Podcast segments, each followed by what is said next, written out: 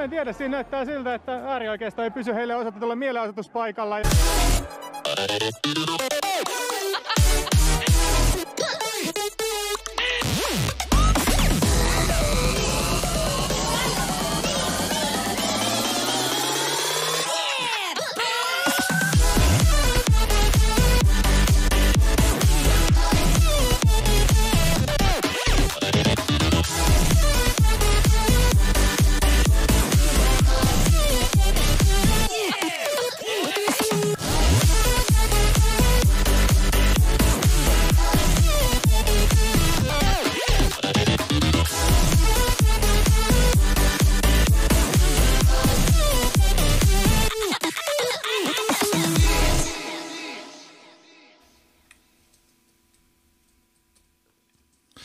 No niin, moi, se on tiistai ja Vihapuhe FM. Ollaan vähän myöhässä, piti aloittaa 7, mutta mitäs on 20 yli, niin 20 minuuttia myöhässä Niin mitä meillä on tänään noin 9 asti, eli varmaan vähän lyhyempi kuin yleensä. No voidaan me vettää siihen 20 yli 9, niin tulee se pari tuntia. No katsotaan mitä meillä on. Meillä ei hirveästi ole edes mitään juttuja. Paavo Teittisen keskellä yötä kirjoitettu kirjoitus Hesariin. Ehkä sitä voidaan analysoida, että mikä, käytännössä kaikki siinä on valetta, mutta voidaan kertoa, että miksi ne on valheita. Ja mitäs, no Dmitri Gurbanovilla oli tosi hauska ketju, ja siellä ihmiset pöyristelee viimeistä päivää, niin se on hauska. Päästään nauramaan niille idioteille. Tuossa aloituksessahan oli Mia Laineen joku twiitti, jossa se itkee, että Järvi Radio, hei, teillä on persomainos. Nämä on ilmeisesti nyt joku kampanja, jossa ne maalittaa radiokanavia, kun oli toi, mikä Basso Radio, siis ilmeisesti ne on vaihtanut nimeä, ja siellä oli myös persomainoksia, eli sitten kaikki palefaceit ja gettomasat ja muut alkoi itkeä, ja sitten Basso Radio poisti persumainokset. Nyt tuossa on Mia Lainen, joka itse työskentelee Radio Helsingissä, ja hän itkee Järviradiolle, että nyt on persumainoksia, mä tykkään. Ja eikö ne ymmärrä yhtään, että kuinka huono luuk tuo on noille, että siis kun demokratian pelisäännöthän on ne, että meille järjestetään vaalit ja kaikki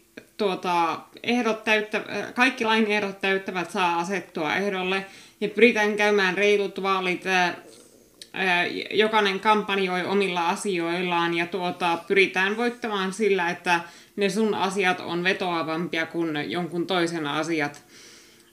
Mutta nämä selvästi ja sehän tietenkään nyt ei ole mikään uutinen, että suakin turvautuu likaisiin temppuihin, että just vaikka joku tuommoinen vaalien reiluus, niin vaikka ne teoriassa puhuu paljon kauniita puheita siitä, että kuinka tärkeää on se, että vaaleihin ei vaikuteta ja että ihmiset uskaltaa asettua ehdolle ilman pelkoa häirinnästä ja muuta vastaavaa, ja että puolueisiin ja ehdokkaisiin ei saa kohdistua häirintää, niin totta kai ne käyttää likaisia keinoja. Mutta ne tässä unohtaa sen, että tämä on tosi huono luuk niille, koska suomalaisethan on hyvin sellaista auktoriteettiuskovaista kansaa, että ne tykkää siitä, että ihmiset noudattaa sääntöjä. Ja sitten kun on joku porukka, jotka yrittää sekaantua vaaleihin täysin avoimesti sillä, että ne yrittää estää jonkun puolueen, suuren eduskuntapuolueen kampanjointia niin, että ne ei pystyisi kampanjoimaan samalla tavalla kuin muut, niin se näyttää huonolta koko vihervasemmistolle. Ja nämä ei itse ymmärrä sitä yhtään, että näillä ei ole lainkaan semmoista pitkän tähtäimen pelisilmää, että no okei, mä saatan tällä saada ehkä jonkun radiomainoksen poistettua, mutta miltä tämä näyttää suuren yleisön silmään, että me tehdään tällaista? Ja onko tämä Mia Laine itse mihinkään poliittiseen affiliaation? No hän on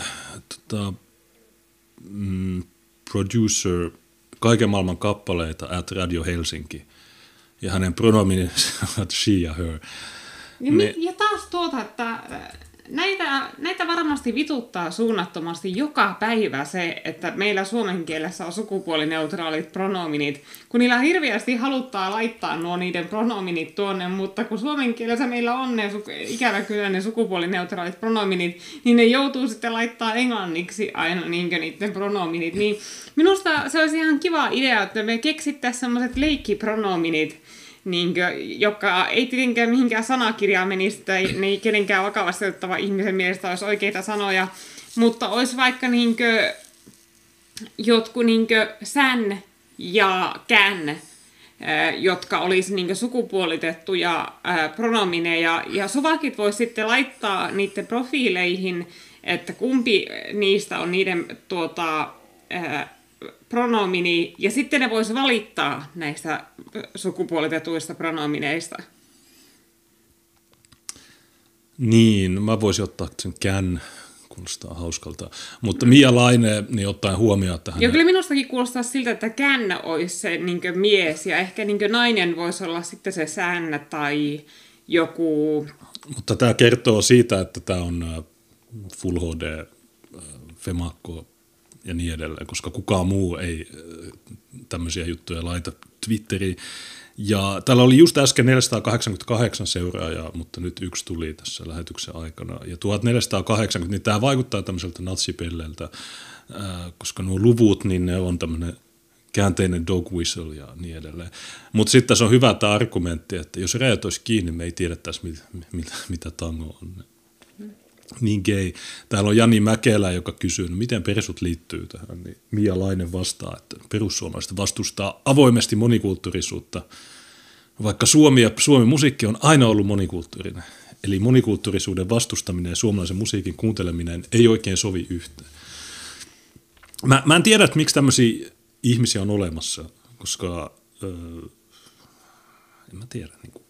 Nämä ihmiset palkataan. Toki nostaa varmaan useita tonneja kuussa siitä, että se valkkaa jotain vammaisia biisejä jossain mokuradiossa, niin miksi? Jos sä vastustat monikulttuurista, mitä sitten? Sä kannatat sitä, sä oot huonompi, sä oot se oikea. Ja tosiaan niin, jo persut vastustaa monikulttuurista. Okei, no muillakin puolueilla. Okei, sulla on Ville Rydman, hän kritisoi maahanmuuttoa. Niin joo, hei Radiosity, teillä on kokoomuksen mainos, niin voitteko ottaa pois sen? Niin, nämä hei-ihmiset, niin en mä tiedä. Niin pitää tehdä juttuja, että hei mä kuulin vihreitten mainoksen, hei mä kuulin tämän ja voitteko poistaa tämän. Ja mennään niiden tasolle ja leikitään yhtä tyhmää, mitä ne on. Ne on satana rasittavia ihmisiä. Näitä pitäisi perustaa omaa valtio. Mä sanon monesti, me ei voida elää näiden kanssa. Ne koko ajan vinkuu joka satana asiasta. Ja vinkumisesta puheen ollen, niin meillä on Dmitri Gurbanov. Mutta otetaanko me Dmitri ensin vai se Paavo Teittinen? Tai mitä on ollut huono valmistelu tänään, kun oli se Trump-juttu eilen yöllä kello 2. Ja se kesti yli 3 ja ei ole paljon ehtinyt katsoa sitä, mutta ei Suomessa tapahdu mitään. Että korona Vaasassa. Edelleen Turkuun tulee niitä vitu Skopje-lentoja. Ja mä jo kesällä sanoin, että hei, jos te olette Turussa, käykää siellä lentokentällä kuvaamassa. Mutta en mä tiedä, pitää varmaan perustaa joku yhdistys, että me saadaan ihmisiä Turun lentokentälle kuvaamaan. Mitäs tässä oli tuo, mikä Sanna Paasikivi oli twiitannut mielenkiintoisen jutun, että koronarikkaasta Skopjesta lennähti Turkuun 9.10. 49 matkustajaa, 43 testattiin ja heistä 7 oli positiivisia, eli 16%. Jos turkulaisista sairastuisi vastaava prosenttimäärä, se tarvittaisi 29 920 henkilöä. Ja 19.10. saapuu taas uusi kipeitten joukko Skopjesta. Ihan pakko. Tähän korjasi, että se on 16, että se on perjantaina. Niin jos te olette Turussa, niin menkää perjantaina sinne ja katsokaa, että ketä vittua sieltä tulee. Mikä tämä Skopje on? Mä en koskaan kuullut. Se on Makedoniassa ja mun käsitystä, mitä Word on the Street, niin ihmiset sanoo, että joo, no Kosovo on Albania. Tai sitten se, että Skopje on joku vaihtokenttä, missä niin musta se on ihmeellistä, että mä oon pyytänyt, mutta kukaan ei koskaan tee mitään, niin se on helppoa. Yleensä ihmisillä on puhelin, siinä puhelimessa on kamera.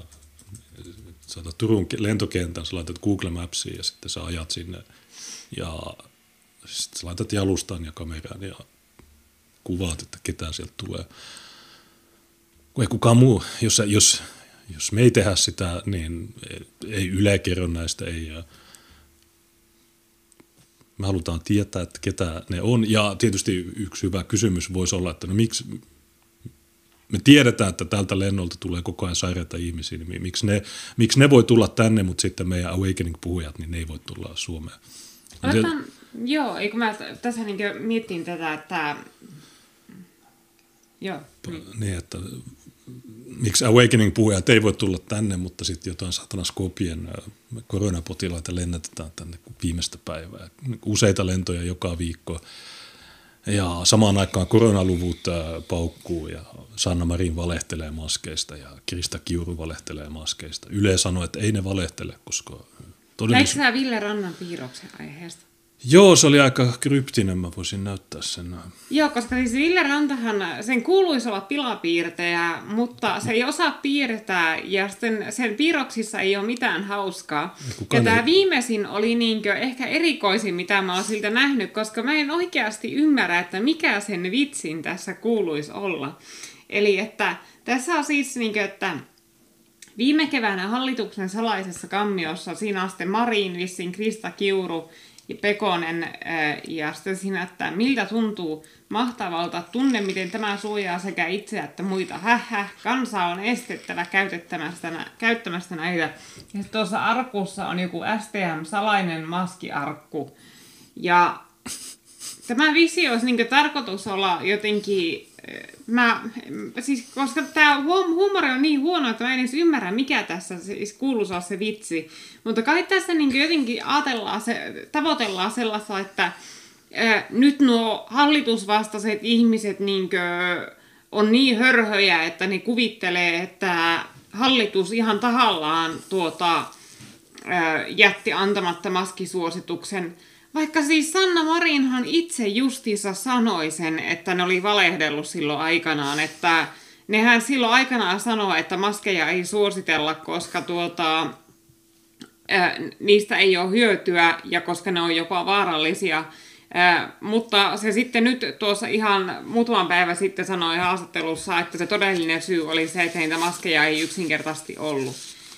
Ja tuo Krista Kiuruhan jäi jo niihin aikoihin monta kertaa kiinni valeista ja samaten Pekonen. Ne molemmat vakuutti monta kertaa, että maskit kyllä riittää esimerkiksi sairaalahenkilökunnalle ja eihän ne riittäneet.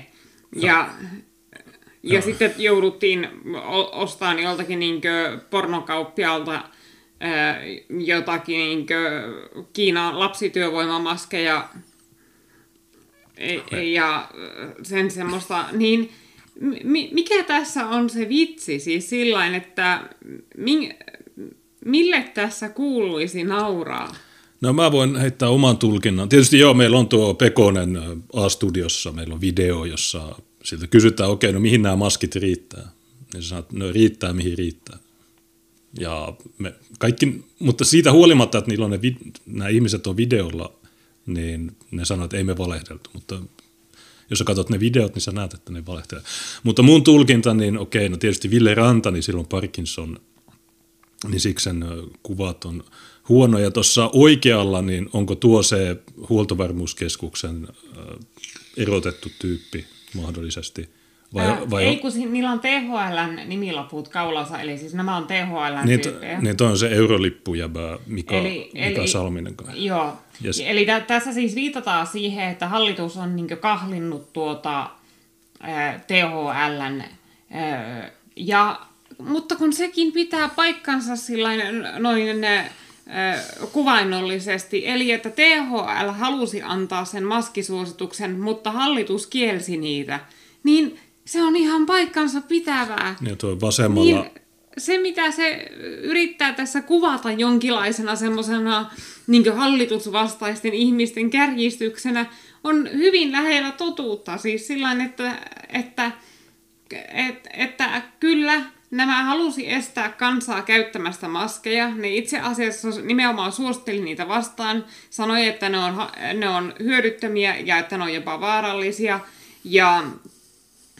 Ja se myöskin on totta, että, että ne esti THL antamasta tätä suositusta. Että ainoa asia, mikä tässä on hauskaa tässä, on tämä STM-salainen maskiarkku. Mutta sekään ei ole hauskaa sillä tavalla, miten Ranta tarkoitti sen olevan, vaan se on hauskaa lähinnä siksi, että justiinsa nämä on ne ihmiset, jotka väitti, että niitä maskeja riittää ja että meillä on mielettömät varannot, joita ei sitten ollutkaan. Ja sitten oltiin kuseessa ja terveydenhuollonhoitajat joutuivat käyttämään samoja maskeja uudelleen ja uudelleen ja keksimään itse, virittelemään itse suoratimpulseista hengityssuojaimia ja muuta vastaavaa. Niin oli hyviä, oliko ne Espoon maskeja, niin ne oli niitattu. Suunnatin paperi niitä. Tuo vasemmalla oleva, niin onko tuokin se, eikö toi se, joka hikoili siinä yhdessä? Joo, se on se THL-johtaja, se, mikä sen nimi nyt onkaan. Se pyyhki nenäliinalla ja antoi nenäliinan sille mikrofoninaiselle. Miten mä muistan THL? Me ollaan katsottu se oli niitä ensimmäisiä tiedotustilaisuuksia. Tervahauta.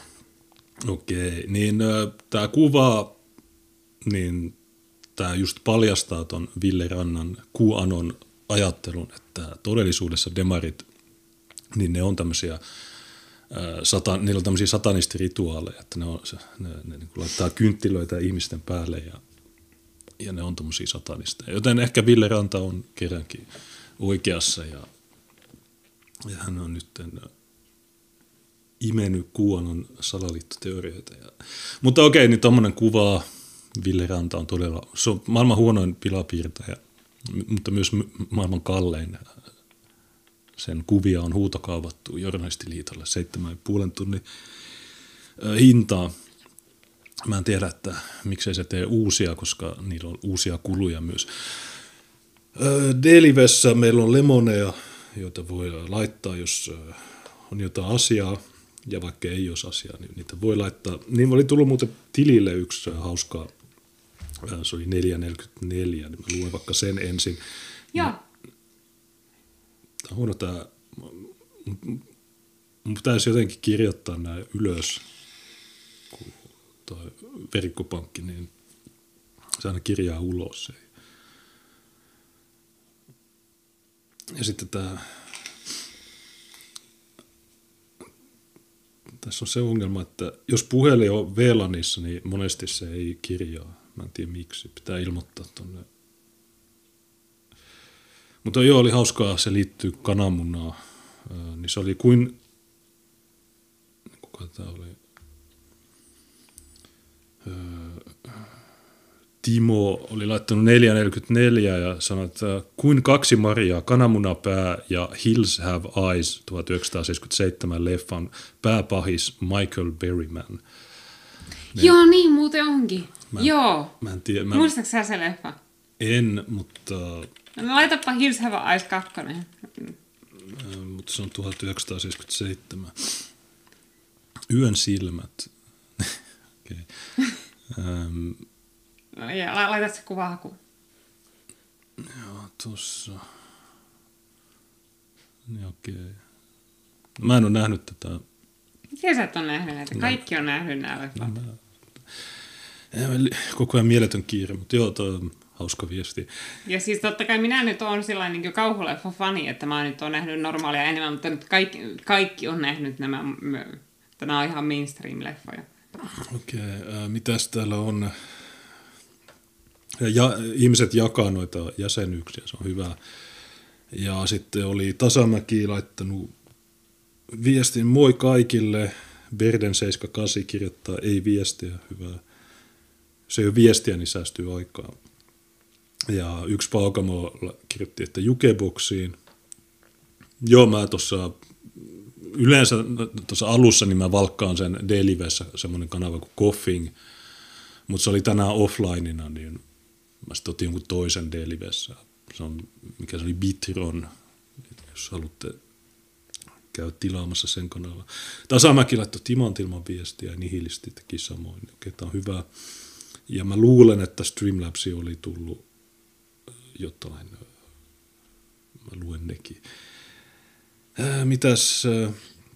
Niin joo, IPV laittoi eilen 5 euroa ja sanoi, että kiitos tärkeästä työstänne Tiina Junes. Niin tuliko tämä siihen? Se tuli siihen Trump-lähetykseen ja sä sanoit, että sä luet sen uudelleen, koska se oli silloin kello 3 ja meillä oli niin vähän katsojia. Niin. Kun mä luulen, että se tuli siihen Kiva Puhe FM-striimiin, mutta se tuli silloin, kun mulla oli jo lopputunneri soimassa. Ei kun joku viesti, se viimeisin, mikä on tullut eilen, niin on semmoinen, mikä... Joo, muistaakseni se tuli sen Kiva Puhe FM-striimin lopussa ja silloin mulla oli jo lopputunneri soimassa ja sitten mä luin sen. Joo, kyllä tuo IPV-viesti on se, mikä tuli silloin sen Trump-striimin lopussa.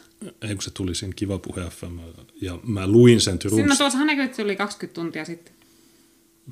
Joo, mutta 20 tuntia, niin se on... Jos olisi 24. June, kato, kun meillähän on siis sellainen kisa, että mulla on torstaina oma solo-striimi. Ja me kisataan siitä, että kumpi saa paremmin katsojia ja tuloja. Ja koska Junes tietää jo, että se tulee häviämään, niin se yrittää fuskata kaikin keinoin. Ja se yrittää esimerkiksi laskea muiden lähetysten superchatteja oman lähetyksensä superchatteiksi ja muita tällaisia kikkailuja. Mutta tämä nimenomaan kertoo, että Junes tietää itsekin, kuinka heikoilla se on. Niin sä oot huono häviäjä. Että se ei pärjää fuskaamatta, niin se yrittää käyttää likaisia keinoja. Kello 3 yöllä mä seuraan Trumpin juttuja, tulee ninjettejä koko ajan. Mä ehdis lukea niitä. Tiina on vaan huono häviäjä. Niin se on. Knatterton laittoi 3 euroa 5 tuntia sitten ja sanoi, että englannin kielessä on termit unelected official ja unelected bureaucrat, eli virkamies, jota ei ole valittu vaaleilla. Näihin kannattaisi kiinnittää huomiota. Poliitikot vaihtuvat vaaleissa, mutta virkamiehet voivat pysyä viroissaan useita vuosikymmeniä.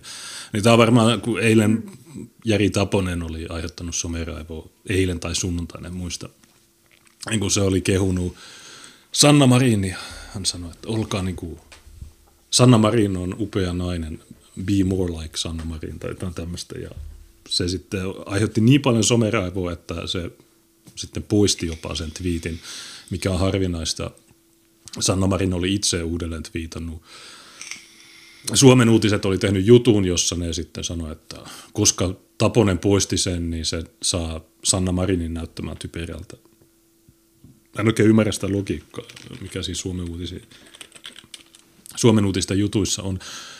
Sitten tietysti myös suvakkipuoli on raivonnut, kun ne sanoo, että silloin kun poliisi kaasuttaa, silloin kun poliisi ampuu hermomyrkkyä pikkulasten päälle Kaisaniemen kadulla, niin silloin suomalaiset uskoo poliisiin, mutta silloin kun Jari Taponen menee Twitteriin ylistämään, niin silloin tämän oli kirjoittanut Jussi Jalonen ja se on myös pyörälukkojäbää ja kaikki nämä. Niin nämä ihmiset on idiootteja. Ne itkee siitä edelleen siitä Elokapina jutusta ja ne näkee, että poliisi omalla virallisella tilillä tulee ja ylistää Sanna Marinia ja se ylistää aina vihreitä ja demareita. Persue sen sijaan niin se ainoastaan kritisoi. Niin tämä ei ole puolueetonta toimintaa. Kuka tahansa normaali, rehellinen ihminen näkee, että ei tämä ole... Ei se ole, tai siis Taponen on siis poliisi, mitä ylikomisario, hän on ennaltaehkäisevän toiminnan. Mitä se tulee, se ottaa koko ajan, ottamatta kantaa politiikkaa, minä kerron, että Sanna Marin on meidän, minä luotan häneen enemmän kuin Kim Jong-uniin. Niin. Mutta ei, nämä ei voi vaan itselleen mitään, niitä on pakko, ja tosiaan niin kuin Knatterit on sanonut, niin nämä on vaaleilla valitsemattomia henkilöitä. Tietysti epäsuorasti ne on vaaleilla valittuja, koska jos ihmiset äänesti Maria Ohisalon sisäministeriksi, niin sit sä saat Ohisalon tuotteita. Mä eilenkin sanoin, että jos mä olisin sisäministerinä, niin tuo Jari Taponen lähtisi aika nopeasti. Alle viikossa lähtisi pois. tai sitten se lopettaisi kokonaan. Mutta se lähtisi pois ihan muistakin syistä. Sanoit, että okei, ai sulle pitää maksaa jotain korvauksia, okei, no tässä on rahaa, ihan sama. Me dumpattiin Al-Hol leiriin 270 tonnia, niin okei, palautetaan ne Al-Holin tyypit, otetaan ne 270 tonnia takaisin, annetaan ne Taposelle, ei sanota, että älä koskaan enää tule tänne.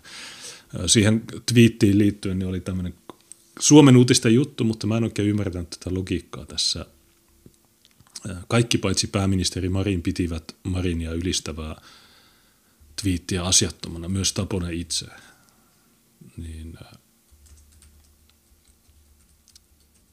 tässä Sanna Marin oli vinkunut, että tällä viikolla oppositiopoliitikot ovat syyttäneet minua valehtelusta ja hallitusta sekä terveysviranomaisia suomalaisten harhaan johtamisesta. Väitteille ei ole katetta, ne eivät yksinkertaisesti pidä paikkaansa. No, miten niin?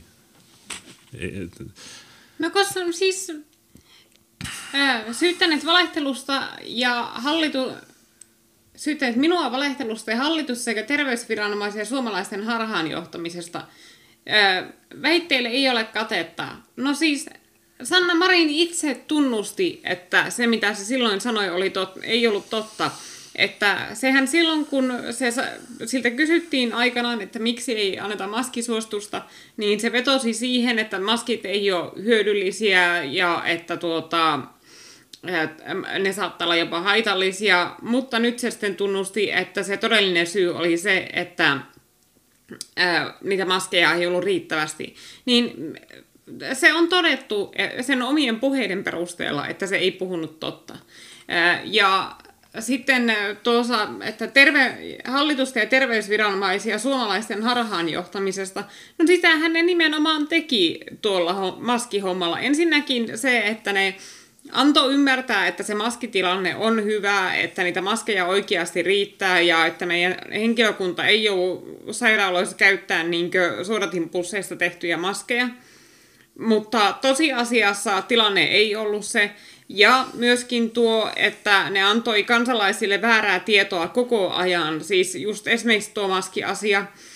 Ja sitten se esimerkiksi, että niinkö THL:ltähän niinkö tuli jatkuvasti virheellistä tietoa, niitähän on kerätty niitä THL-virheitä ja valeita. Korona ei tartu ihmisiin.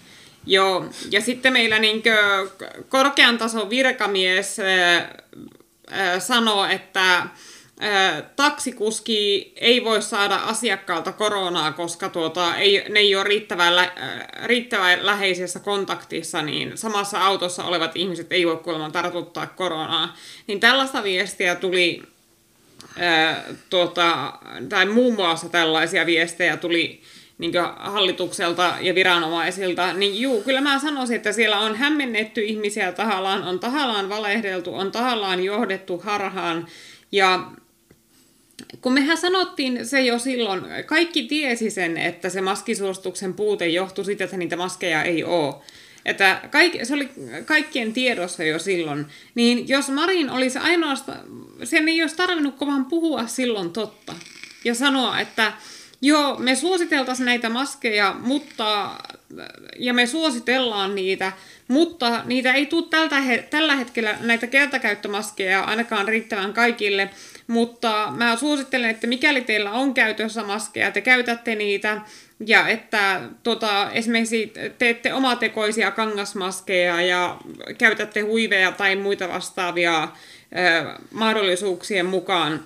Että se olisi voinut puhua totta, sillä oltaisiin vältetty tartuntoja, sillä todennäköisesti oltaisiin vältetty kuolemiakin, jos se olisi puhunut Marin totta tässä asiassa heti alusta alkaen ja sanonut, että joo, se on totta, niistä maskeista on hyötyä, kunhan sä käytät niitä oikein, joten käyttäkää niitä, jos mahdollista on. Ja kun siis silläkin hetkellä, niin vaikka ne Suomesta oli loppu, niin ei ne maailmalta ollut täysin loppu. Esimerkiksi jostakin eBaystä ja Kiinakaupoista sai edelleen maskeja ihan hyvin, ja ne hinnat vaan oli korkeammat. Niin kyllä niitä, aika monille niitä kertakäyttömaskejakin ja niitä niinkö ihan kirurgisia tai niinkö hengityssuojaimiakin olisi saanut. Ja tosiaan Ihan varmasti sellaisen suosituksen antaminen olisi johtanut siihen, että hyvin laajamittaisesti vapaaehtoisesti olisi alkanut ompelemaan näitä maskeja ihmisille jaettavaksi. Joo, no meillä oli useita lähetyksiä keväällä ja me kerrottiin, miten tämä homma olisi pitänyt meidän mielestä toteuttaa ja katsottiin, mitä ne tekee, mitä ne sanoo ja oikeastaan voidaan todeta, että ne kusi kaiken niin pahasti kuin pystyy. Pelkkää sekoilua. Ne ei osaa, siis, ja samalla ne väittää, että Trumpin koronapolitiikka on ollut katastrofi ja johtanut kuolemiin. Vaikka se Anthony Fauci, se Yhdysvaltain johtava korona-asiantuntija, sanoo, että Trump esti 100,000 kuolemia niin, toimimalla nopeasti. Eilenkin tein sen Trump-seurannan, niin Jenkeissä oli ennustettu, että 2 miljoonaa kuolisi, mutta siellä on 10 kertaa vähemmän. Ei ole toteutunut se 2 miljoonaa, vaan se on 210 000. Ja Suomessa on mitään 350 kuollutta. Mutta ne luvut nousee, onko se huono vai onko se vakava, niin ei välttämättä. Vaasassa ja Helsingissä on pahin tilanne. Mutta nämä kusi kaiken, ne ei saanut, ne olisi voinut aloittaa tuotannon täällä, mutta ne ei tehnyt mitään. Ne vaan sekoili ja itki ja katosi, niitä ei saanut. Niin, jos ne ei näin yksinkertaista juttua osaa tehdä, kuten laittaa jonkun vitun maskitehtaan pystyyn, niin mitä hyötyä meille on näistä naisista ja muista demareista? Nämä on maailman huonompia. Mutta meidän koronahommat ollaan aika kattavasti käsitelty, niin mä ajattelin, että me voitaisiin siirtyä noihin illan varsinaisiin aiheisiin, mutta sitä ennen niitä saan tuoreita rikosuutisia Oulusta, niin voitaisiin ihan nopeasti ottaa nämä. Joo, no mä olisin vaan tämän, että tämä Taponen, niin tämä on ihan paskaa. Joo, mutta tämähän me käsiteltiin jo aiemmassa. Joo, niin ei. Bännätkää Taponen.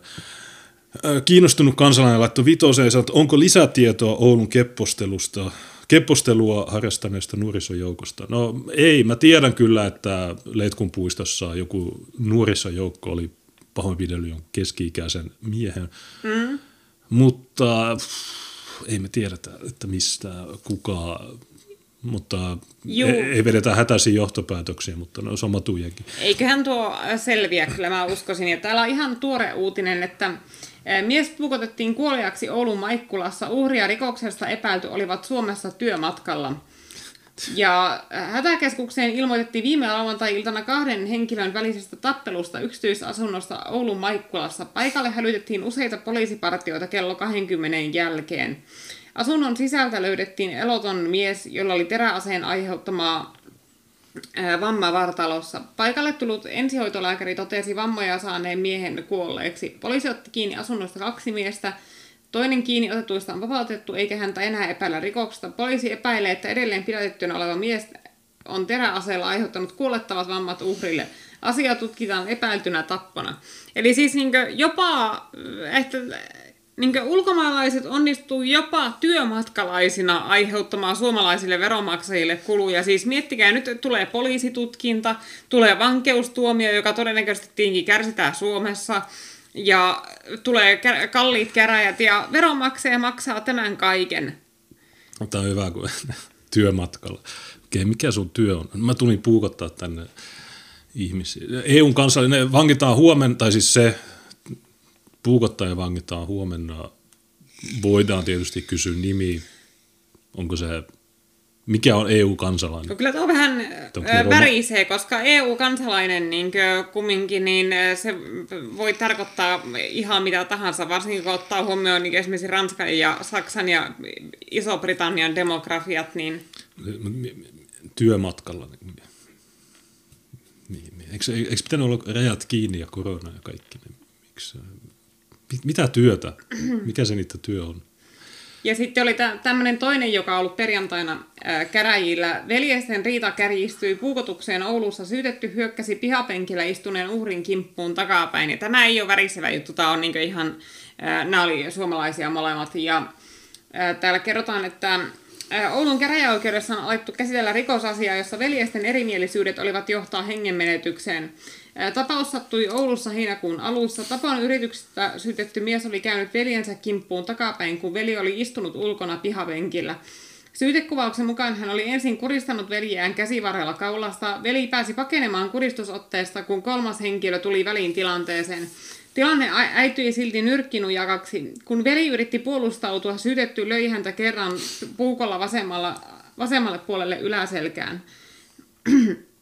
Tappo jäi yritykseksi, koska uhri sai hankittua apua ja pääsi kiireellisesti hoitoon. Puukolla lyönyt veli pakeni paikalta ja piilotti puukon pensaikkoon. Mies myönsi sohaisseensa veljeä puukolla ja kuristaneensa häntä käsivarsiotteesta. Syytteestä kävi ilmi, että todistajien mukaan kaksikolla oli ollut erimielisyyksiä jo aiempana iltana. Veli oli pitänyt puukkoa esillä jo silloin. Tapon yrityksestä syytetty on edelleen vangittuna.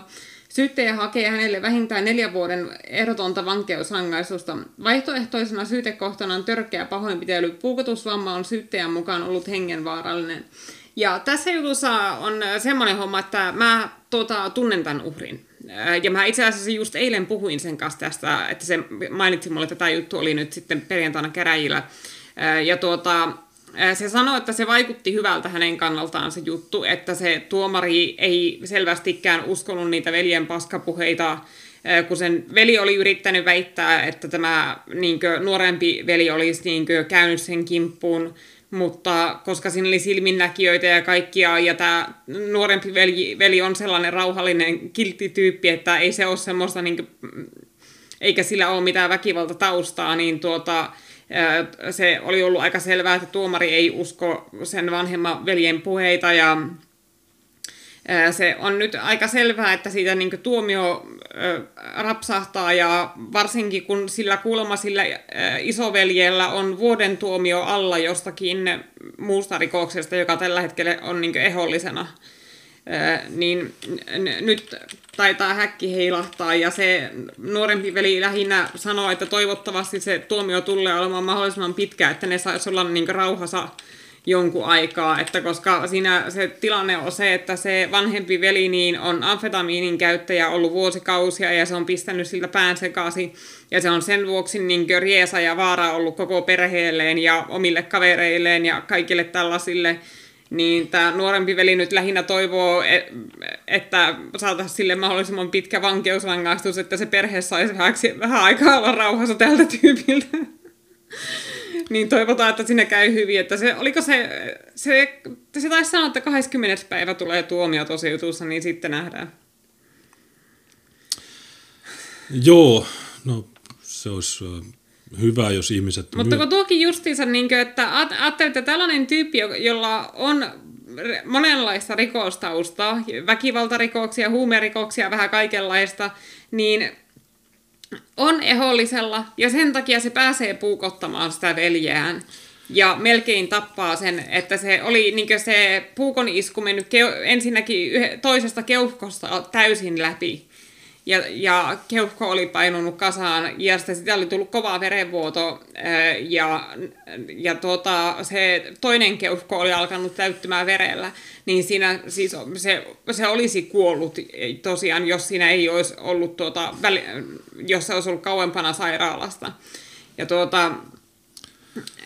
niin meillä tämä oikeusjärjestelmä on tämmöinen kiva, että tällaiset vaaralliset sekopäät, niin ne koska halutaan säästää veronmaksajien rahoja, niin annetaan aina maksimissaan se vuosia 11 kuukautta, jotta ei tarvitse laittaa rangaistusta ehdottomana. Ja sitten ihmiset joutuu kärsimään, koska näitä vitun ääliöitä on liikkeellä. Ja sama juttu just sen kempeleen kuristajan kanssa, että aina se vapautetaan, aina se tekee ne samat jutut uudelleen. Ja taas se sama ralli jatkuu. Ja sillä oltaisiin pelastettu ihmishenkiä, jos se vitun psykopaatti oltaisiin vaan laitettu telkien taakse loppujääkseen tai sitten yksinkertaisesti telotettu. Että minusta Suomessa pitäisi palauttaa kuolemantuomio käyttöön just tällaisen tapausten kohdalla, kun niitä on sellaisia ihmisiä, joista ei koskaan tule yhteiskuntakelpoisia, että niistä ei koskaan tule sellaisia, että sä pystyisit laskemaan ne turvallisesti yhteiskuntaan muiden ihmisten sekaan. Tai sitten joiden teot on niin anteeksi antamattomia ja hirvittäviä, että ne ei ansaitse enää sitä oikeutta elää sivistyneessä yhteiskunnassa. Niin kyllä minusta se kuolemantuomio olisi ihan ok, ja sehän on se myöskin semmoinen inhimillinen ratkaisu, koska jos miettii, niin kuolemantuomio, niin se varmaan pelottaa sillä tuomitulla etukäteen, mutta se ei kestä kauaa, niinkö, ja se kuolema itsessään on täysin kivuton.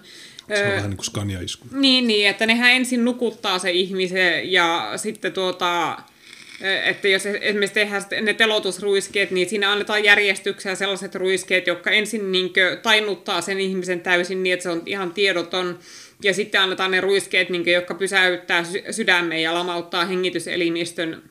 Ja niin inhimillisempäähän se on lopettaa sellainen ihminen, kuin mitä pitää sitä häkissä lopun ikäänsä. Ihan samalla lailla kuin niinkö, jos sulla on vaikka joku villieläin, joka on vaikka sillä tavalla fyysisesti sairasta, se ei pärjää luonnossa, niin ei se ole inhimillistä pitää sitä jossain häkissä, ja missä se ei pääse niinkö elämään luonnonmukaisella tavalla ja sillä lailla, vaan se on inhimillistä lopettaa se eläin.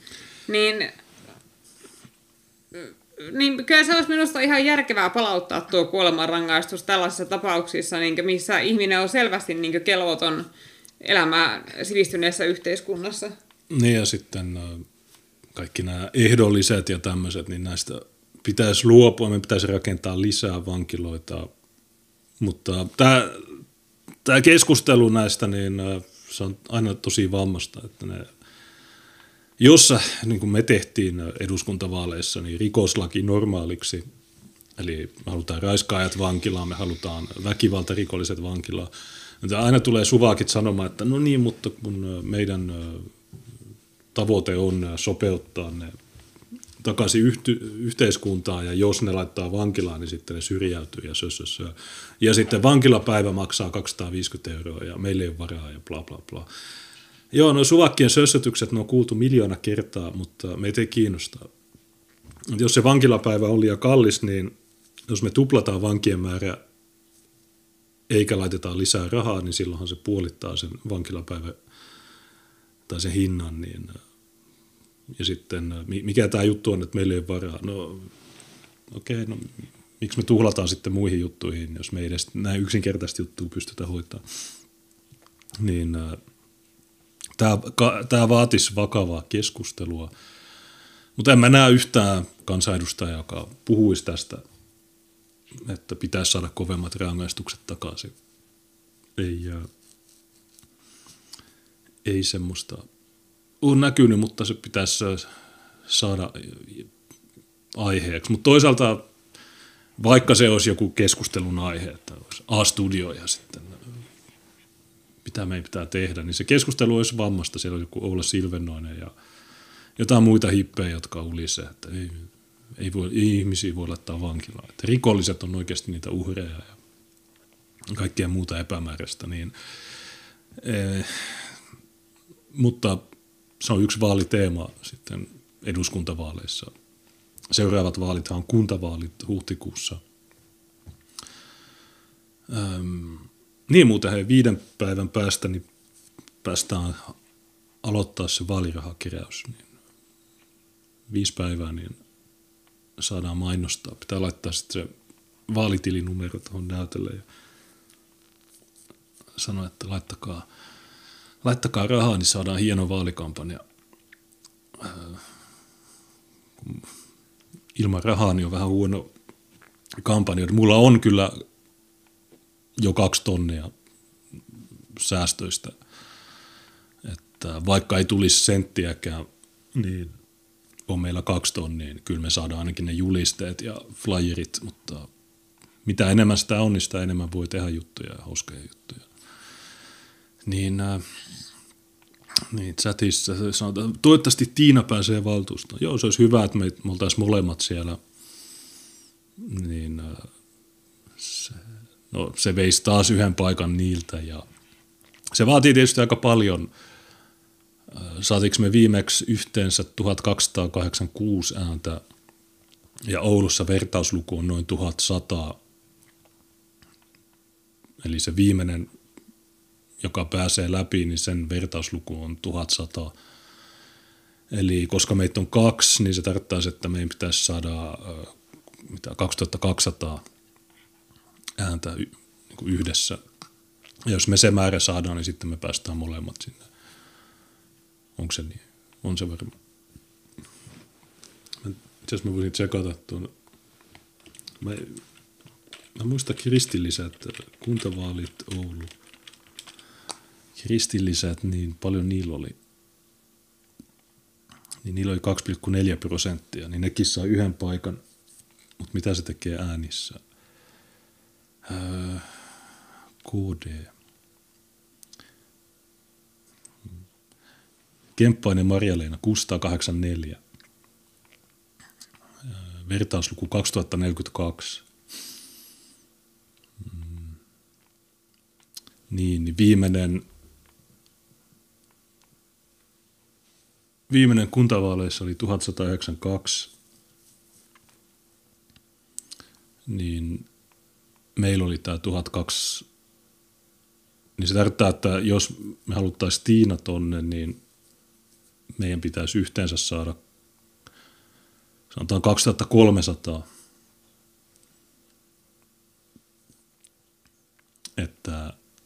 Että silloin mulla olisi vertausluku 2300 ja Tiinalla olisi 1150. No ei sekään riitä. Pitäisi olla 2400. Meidän pitäisi tavallaan tuplata meidän äänimäärä edellisestä. Eli kun me saatiin 1286, niin pitäisi saada 2400. Niin silloin mun vertausluku olisi 2400 ja Tiinan olisi 1200 ja sitten se olisi täällä viimeisten joukossa. Niin löydetäänkö me 1000 ylimääräistä äänestäjää? Miksi ei? Tuossa kuntavaaleissa, mitä annettu äänestysprosentti 56, niin hyväksyttyjä ääniä 86 000, äänioikeutettuja 154 000. Niin 154 000 äänioikeutettua ja niistä 86 000 äänestää, niin tuolla on useita kymmeniä tuhansia ihmisiä, jotka, jos ne vaan kävisi laittaa meidän mun tai Tiinan numeron sinne, niin meillä olisi mieletön äänivyöry, mutta miten me tavoitetaan ne, en tiedä. Se on hyvä kysymys. Niin se on huhtikuussa kuntavaalit, niin yritetään päästä molemmat, mutta se vaatii tosiaan aika paljon. IPV laittoi 10 € ja sanoi, että kiitos tärkeästä työstäne Tiina Junes. No kiitos tästä hyvästä viestistä, joka on vakiintunut viesti, se on joka kerta sama. Se on mukava lukea. Niin mitäs täällä Deliven puolella nihilisti laittoi timantin ilman viestiä. Ja Monday Night Shitpost is celebrating a 3-month substreak. Cool. Ja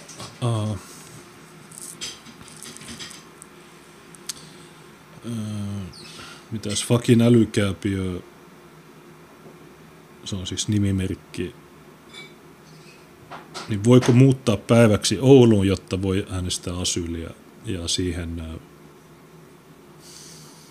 Jere H. vastaa, että voi, 26. helmikuuta pitää olla kirjat Oulussa, 1 päivä riittää. Joo, se tosiaan se 51 päivää ennen vaalipäivää perustetaan tämä äänioikeusrekisteri, ja se on se päivä, jolloin muodostuu se äänioikeus.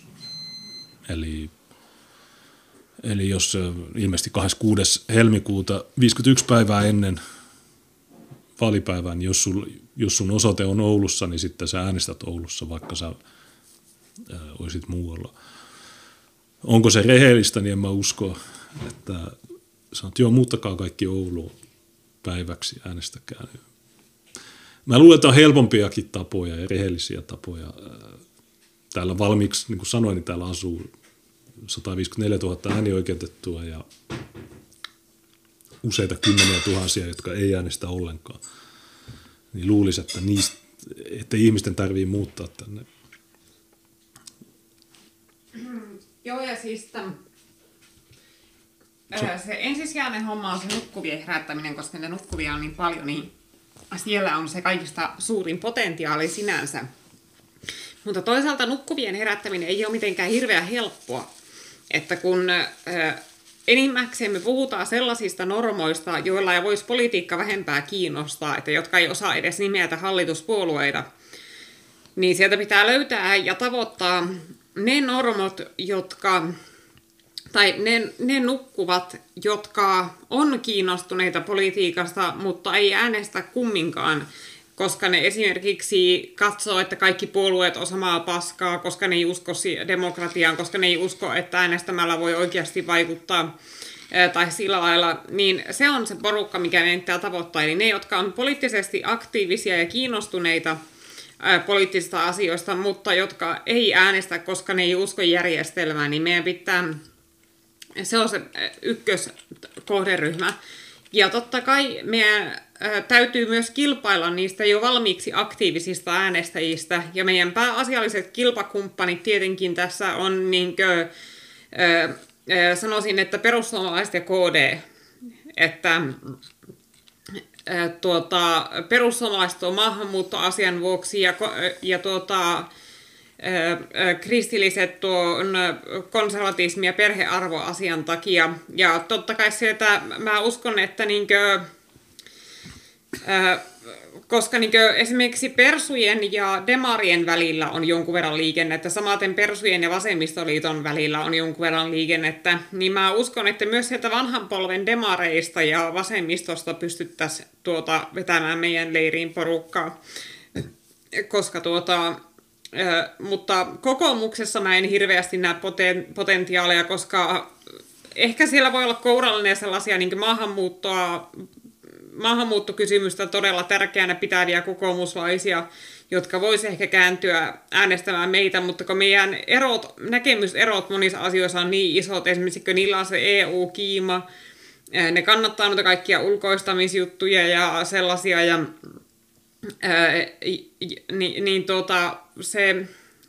mä en usko, että siellä hirveästi potentiaalia on. Keskustassa on jonkun verran, että itse asiassa me ollaan ihan saatu puhelinsoitto ihmiseltä, joka kertoo, että hän on ikänsä äänestänyt keskustaa, mutta äänestää nyt meitä.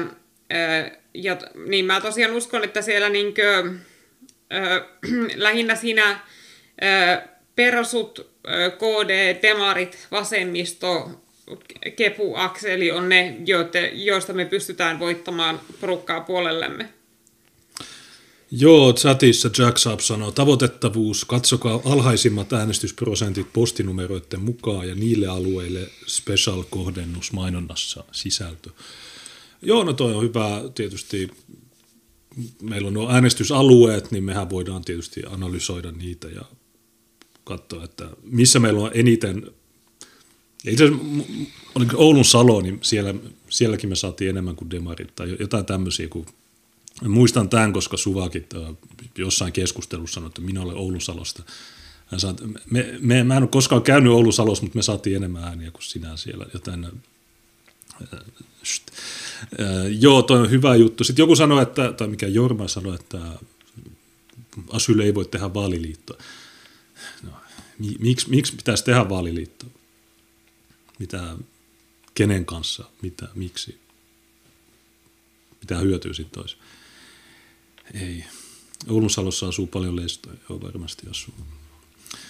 Okei, mitäs tuossa Telakeijulla, että Timantia sanoi, että kommunistit pistää vituttaa. I feel you, bro. Ne on ärsyttäviä, mä tykkään niistä. Kukaan ei tykkää niistä, mutta ne on aina häiriköimässä kunnan ihmisiä. Kukaan ei kysynyt niiltä mitään, mutta ne on aina. Mä mietin jo nyt niitä vaalimökkejä ja sitten on niitä SKPn tyyppejä. Me varmaan joudutaan jakamaan ja koppi jonkun vajakin kanssa. Maailman ärsyttävintä. Mitä Knatterton 3 euroa sanoi, että silloin kun laki mahdollisti kuolemantuomio rauhan aikana, ei sitä silloinkaan käytetty kevyillä perusteilla. Edellinen rauhanajan teloitus tapahtui autonomian aikana. Näin ollen se voitaisiin ottaa takaisin käyttöön äärimmäisiä tilanteita varten. Joo. Suvakit on, että ei voi. Ranska kielsi 81 tähän ja sitten ne sanoi, että niin, mutta kun jostain syystä ne tyypit, jotka päätyy Jenkeissä kuolemantuomioon, niin jostain syystä niin suvakit on aina, että niin, mutta ne on viattomia. Ei ne ole viattomia, ne on rikollisia, siksi ne on siellä kopissa, joten samassa on tappaa ne pois.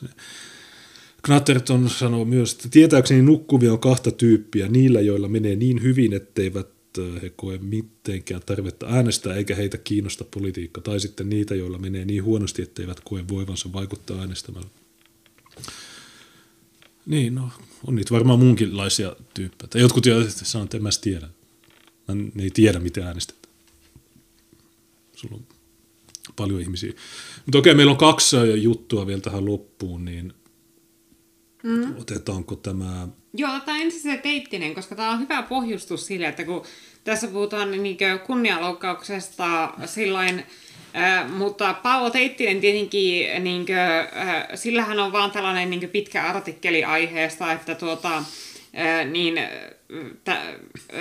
eihän tälle voi juuri laittaa painoarvoa, niin me voidaan jättää se syvä analyysi, eli siis Timmun Twitter-ketju. Se todellinen syvä analyysi tästä natsipellekeisistä sitten viimeiseksi. Niin, Dimmu, sen ketju on eeppinen. Mä oon avannut inkognitotilassa, että päästään lukemaan kaikki. Ruoska88 vielä heitti timantia ja sanoi, että kai tajuatte nostaa kokouspalkkiot, jos menette läpi. Joo, no todennäköisesti tällä kertaa ei tehdä vaalilupausta, jossa sanotaan, että ei nosteta. Että... Ehkä me otetaan ne. Ei se ole keltään pois.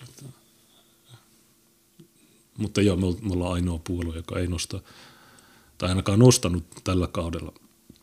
Mutta en lupaa sitten ensi kaudelle, että jätetäänkö me ne nostamatta. Kun käytännössä kaikki meidän kannattaa sanoa, että teidän pitää nostaa ne palkkiot. Mä sanon, että niin, me luvattiin, että ei nosteta. Niin, mutta oikeastaan vaan meidän kannattaa...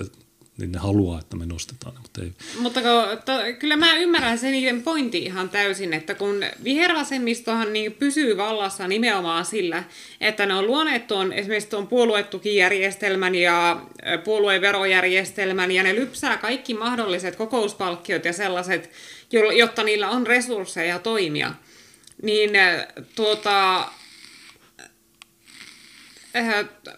ei se niin kuin auta meidän asiaa mitenkään, jos me jättäydytään pois siitä ihan vaan niin kuin periaatekysymyksenä ja samalla niin kuin viedään kansallismieliseltä toiminnalta resursseja, joita voitaisiin käyttää siihen, koska kumminkin, varsinkin jos sinne 2 henkeä päätyy, niin niistä muodostuu aika huomattava summa, niin niitä esimerkiksi niin kuin kansallismielisille järjestöille lahjoitettuna ja erilaisten tapahtumien organisointiin käytettynä niitä rahoja, niin niillä oikeasti saisi asioita aikaan. Niin se tosiaan, ja sitten varsinkin kun me ollaan suunniteltu sitä puolueprojektia, niin sitä myöskin voisi sitten hyödyntää pohjakassana, kun ollaan suunniteltu sitä sellaista puolueprojektia, joka olisi kaikkien niinkö semmoinen Full HD-kämyjen yhteinen hanke. Niin, jos meitä on 2, niin mitä kokouksia on noin 10 vuodessa, niin se olisi 3 tonnia pelkästään ne kokouspalkkiot. Sitten lisäksi seminaarit. Sitten jos me päästäisiin kaupunginhallitukseen, niin siellä on joka viikko kokous ja sieltä tulee myös niitä, mä en tiedä mikä se palkkio on, mutta sieltä tulisi tosi paljon, varsinkin jos saisi niitä lautakuntapaikkoja ja kaupunginhallituspaikkoja, niin silloin... Ja tosiaan joka lautakuntakokouksesta tulee ja joka seminaarista tulee, niin kyllä siinä puhutaan todellakin tuhansista euroista, että rahasta, jolla oikeasti pystyisi tekemään paljon kämyyskeneessä. Niin mä en tiedä, jaksaisiko Ari Heikkiseltä kysyä, että hei Ari Heikkinen, okei, sä oot bännännyt mun postit, okei, se on hyvä, mutta... Voitko sä laskea, että kuinka paljon mä oisin voinut nostaa, jos mä oisin nostanut rahat? Ei, mutta kun sehän ei vastaa sitä realistista tilannetta, koska tällä kertaa me, niin kuin, koska me ollaan mukana niissä neuvotteluissa, niin tällä kertaa, mikäli me päästään läpi, niin tällä kertaa meille on tulossa myöskin niitä luottamuspaikkoja. Joo, niin, mutta mä siis, niin, joo, tietysti joo, mutta kuitenkin. Mutta juu, mennään tähän Teittisen hommaan. Joo, Paavo Teittinen on se, joka teki sen Veijo Baltzar-jutun, joka oli ihan asiallista tutkivaa journalismia, mutta nyt se on taas pilannut oman maineensa ja nöyryttänyt itsensä, kun hän kirjoitti sunnuntaina kello 2 yöllä tämmöisen artikkelin otsikolla Kunnianvartijat. Ja tässä sanotaan, että toimittaja Johanna Vehkoon saamasta kunnianloukkaustuomiosta voi päätellä, että oikeus on sokea, niin sen kuuluukin olla, mutta onko oikeus myös kuuro? Mikä tämä? Miksi nämä kritisoi meidän oikeuslaitosta koko ajan? Tämä murentaa oikeusvaltion. Tämä niin kuin luottamusviranomaisiin menee. Mua huvittaa se, että kaikki nämä valtamedian toimittajat, niin niiden mielestä se, että hovioikeus, niin ne ei tiedä asioita. Se on Helsingin Sanomat ja se on Kansan Uutiset, niin ne tietää, miten oikeus toimii. Mutta hovioikeudessa, niin se päätuomari, niin se oli, sen titteli oli hovioikeusneuvos, niin sillä on varmaan tosi, tosi pitkä kokemus näistä asioista. Niin luulisi, että niin kuin, en mä yleensä vetoa auktoriteettiin, mutta näissä jutuissa niin jotenkin outoa, että nämä tulee kertoa niiden mielipiteitä. Ja sitten ne keksii juttuja, niin tämä on vähän huono. Onko oikeus myös kuuro? No ei, me istuttiin siellä useita päiviä ja katsottiin kaikki. Tätä tekstiä kirjoittaessa alakerran naapuri huutaa kurkku suorana. No, mä en usko, että tämä on keksinyt tämän jutun. Ei oma naapuri, vaan ystävän. Viestittelemme. On myöhäinen ilta ja ystävä tuskailee naapurimiehen humalaa. Hän miettii, soittaisiko poliisille. Ääni raikaa rappukäytävää. Saatana huora. Saatana perkeleen huora. Vittu saatana perkeleen huora. Niin en usko, että tätä juttua kirjoittaisi. Tai ehkä se kuulee omia ääniä. Niin. Kirjoitan viestissä, että huuto voisi täyttää rikoslaissa olevan kunnianloukkauksen tunnusmerkistä. Se on se, näiden ratkaisu kaikkea on, että sä teet rikosilmoituksen. Vuonna 2005 korkein oikeus linjasi, ettei huorittelu ole vähäinen rikos. Niin, että sä asut jossain vitun juoppolassa ja ihmiset rääkyy siellä, että saatana huora. Niin se oli tärkeää laittaa tähän tiedoksi, niin kuin taustatiedoksi tähän juttuun. Oikeuden tutkima huorittelu tapahtui ravikilpailuissa. Miesohjastaja tuomittiin kunnianloukkauksesta, kun hän kutsui eteen kiilannutta naisohjastajaa satanahuoreksi. Tuosta oli todella paljon hyötyä, että tämä mies tuomittiin. Rappukäytävä käy rikospaikasta aivan yhtä hyvin kuin ravirataa. Mutta jos solvauksien kohteeksi joutunut nainen tekisi rikosilmoituksen, johtaisiko se mihinkään?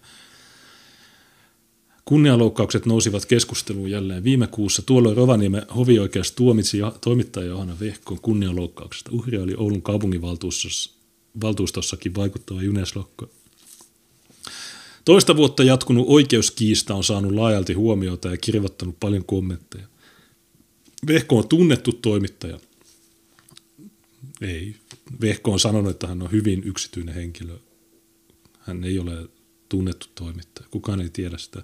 Ja Lokka taas äänekäs maahanmuuttovastainen aktivisti ja sitoutumaton kuntapoliitikko. Hei, mä oon täysin neutraali toimittaja. Se näkyy meidän ohjelmista. Käsitellään aina täysin puolueettomasti kaikkia asioita. Vehkoa tuomittiin siitä, että hän kutsui Lokkaa natsipelleksi ja rasistiksi. Vehko on ihmetellyt tuomiota. Hän on muun muassa sanonut, että kommentointi kohdistui Lokan poliittiseen toimintaan. Joo, se on sanonut paljon juttuja, mutta rikollisena hänen ei tarvitse puhua totta. Ja hän käytti runsaasti hänen oikeuttaan valehdella oikeudessa, ja nämä toimittajat, ei yksikään näistä ole lukenut sitä PDF. Tai jos ne on lukenut, ne ei ole ymmärtänyt sitä. Ja yksikään näistä ei ole kysynyt, että okei, mikä on natsipelle? Niin tämä vähän kertoo siitä, että me ollaan tavallaan paljastettu joku juttu suvakkien maailmassa, että niille sana natsipelle, niin se on ihan niin kuin jokapäiväisessä käytössä. Että niille, jos otat ihmisen kadulta ja sanot, okei, no, mikä on natsipelle, niin ei kukaan tiedä. Mutta jos sä meet suvakkikuplaan ja kysyt toimittajilta ja näiltä muilta hyviltä ihmisiltä, että okei, no natsipelle, ne tietää heti, mitä se tarkoittaa. Niiden mielestä se on ihan normaali sanoa ja siinä ei ole mitään loukkaavaa. Ja se on ihan, näin pitää saada sanoa jostain syystä, en tiedä miksi. Moni vaikutti muodostaneen tapauksesta valmiin näkemyksen jo ennen oikeudenkäynnin alkua. Tämä on totta ja ne oli te. Helsingin Sanomat, niin sä kirjoitat Helsingin Sanomiin, niin Helsingin Sanomissa oli valmis näkemys, että Junes Lokka on natsipelle ja Vehkoo on, häntä on vainottu 1 000 000 vuotta. Ja mä oon vainonnut sitä jo ennen kuin mä synnyin ja hän on se uhri ja ties mitä. Tässä jutussa ei pohdita sitä, oliko hovioikeuden ratkaisu sinänsä oikein vai väärin. Ottamatta kantaa tähän, niin kerron tämän. Tuomio herättää joka tapauksessa tärkeitä kysymyksiä, kuten sen, suojellaanko kaikkien kunniaa Suomessa yhtä lailla. Vanhan sanonnan mukaan oikeus on sokeaa. Se tarkoittaa, että jokaisen pitäisi olla lain edessä yhdenvertainen. Pahinkaan häirikkö tai rikollinen ei menetä lain silmissä oikeutta hakea itselleen oikeutta. Niin, että mä oon pahin häirikkö ja mä oon rikollinen. Tämä näkyy myös Vehkoon tuomiossa niin, että minä olen häirikkö ja rikollinen. Ja syyttäjä ja tuomioistuin kohtelivat Lokkaa kuin ketä tahansa asianomista eli uhria. Näin ei olisi pitänyt tehdä. Sen tuomarin olisi pitänyt niin kuin keskeyttää se oikeudenkäynti ja ruveta hakkaamaan ja antaa Vehkoolle joku palkinto. Lokka on itse nimitellyt ihmisiä esimerkiksi huoriksi, häirintyneiksi, sekopäiksi ja vitun idioteiksi. No, kuka ei ole koskaan tehnyt näin. Mitä outoa tässä on. Hänet on tuomittu kansanryhmää vastaan kiihottamisesta ja hän on ollut epäiltynä joukosta muita sananvapausrikoksia. Se on totta, mä oon tekstänyt videon. Mitä sitten? Mitä väliä sillä on? Oikeus on siis sokea, mutta onko se myös kuuro? Suhtaudutaanko kaikkiin loukkauksiin vakavasti? Saako toisten kunnia enemmän suojaa kuin toisten? Vuosi sitten, bla bla bla, 867 kunnianloukkausta. Ja tässä aineistossa oli paljon etenkin naisiin kohdistuvaa solvausta. Ja kun kyse oli huorittelusta, valtaosassa tapauksia syyttäjä päätti lopettaa esitutkinnan. Tekoja pidettiin niin vähäisinä, ettei esitutkintaa kannattanut jatkaa. Joskus huorittelustakin nousi syyte. HS:n selvityksestä kävi ilmi, että kunnianloukkausten seuraukset vaikuttavat hyvin sattumanvaraisilta.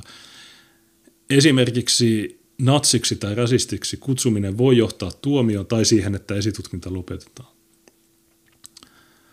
Aineiston perusteella syyttäjillä vaikutti olevan korkeampi kynnys viedä kereille juttuja, joissa solvauksen kohteena on nainen. Tilanne on tuttu monille, edes rajuista solvauksista tai uhkauksista ei välttämättä saa syytettä. Vastikään Vehkoon tuomion jälkeen sosiaalisessa mediassa jaettiin kokemuksia. Esimerkiksi toimittaja Emmi Nuorgamille oli lähetetty seuraavia viestejä Twitterissä. Ansaitset joukkoraiskauksen. Tiedä missä asut ja aion raiskata sut. Ei muuta kuin skalpeeraus ja siepään nokkaa mokomat mongoloidit. Ja sitten oli kans, mun se paras oli, että revin sun kohdun irti. Yksikään viesteistä ei ole edennyt syyteharkintaa.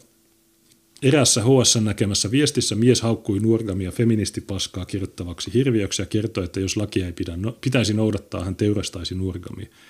Nuorgamin mukaan poliisi nuhteli miestä ja kertoi miehen olevan hyvin pahoillaan.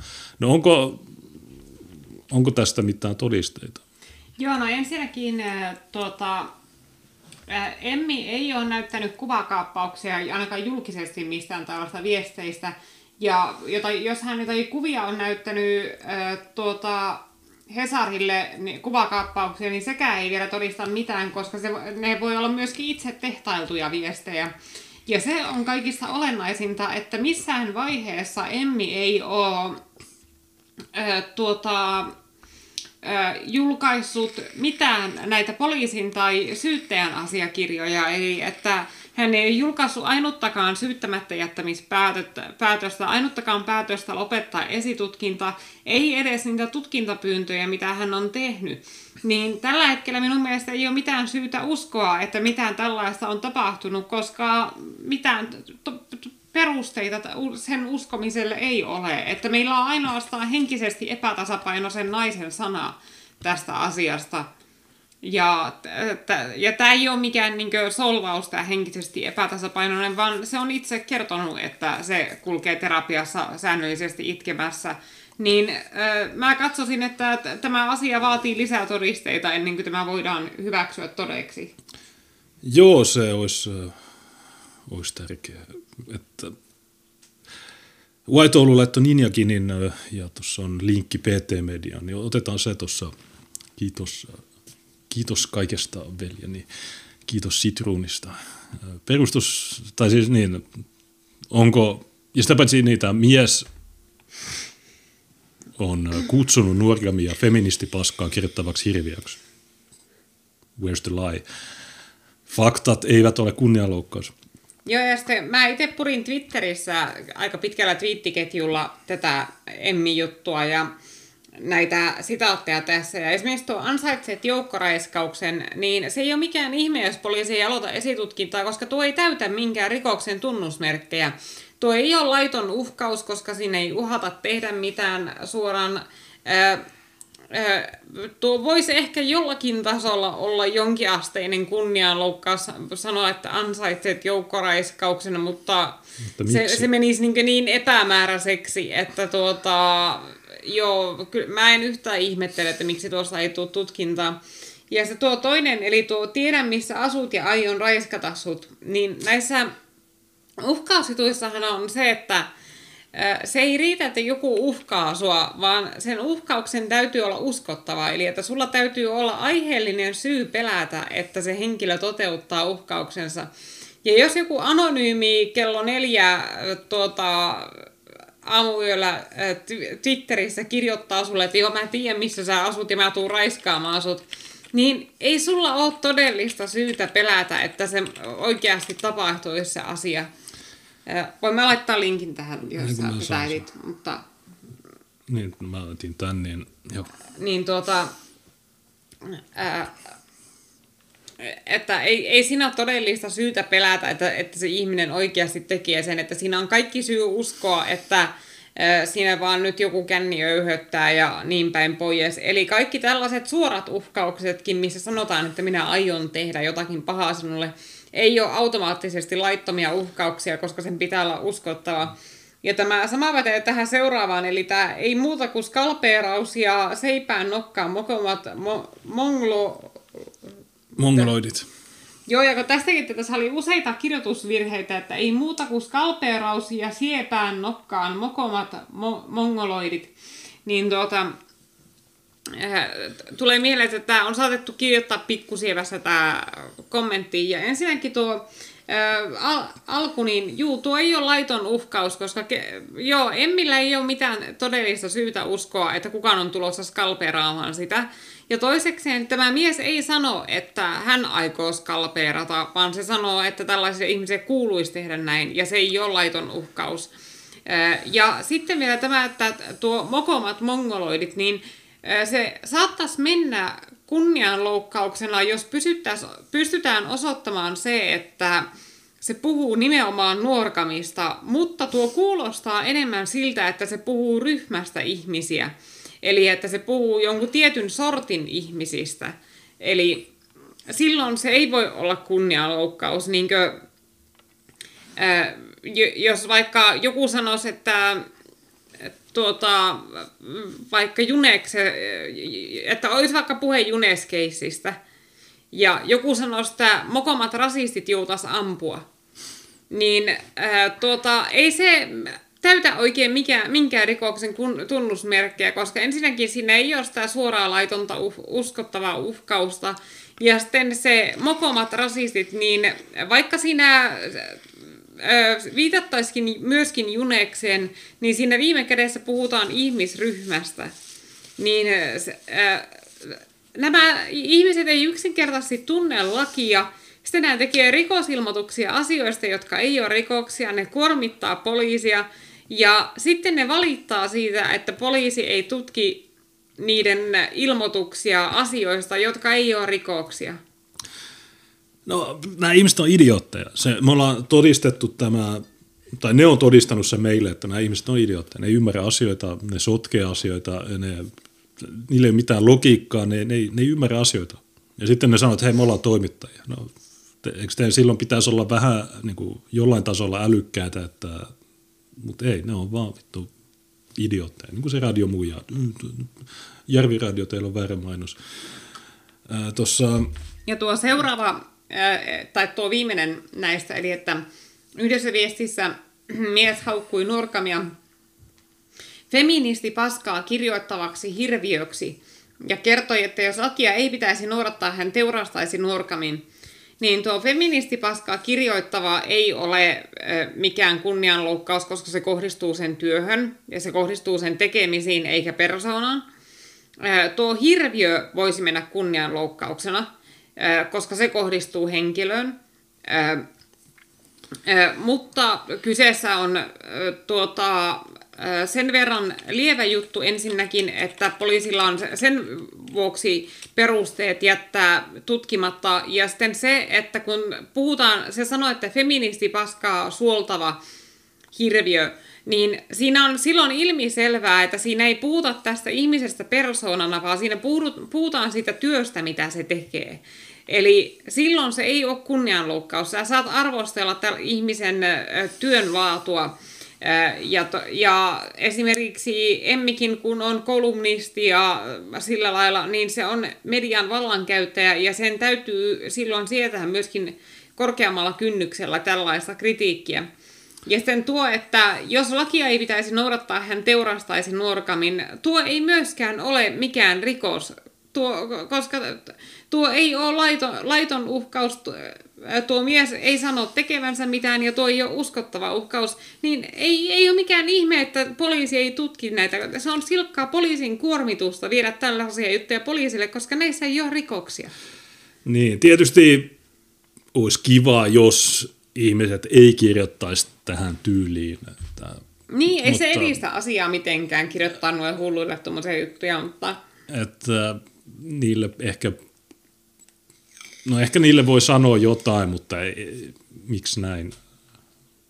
Miksi näin? Sä voit kertoa, että miksi sä oot eri mieltä sen kanssa ja miksi sun mielestä sen ei pitäisi olla Ylellä tekemässä sen feministiblogia.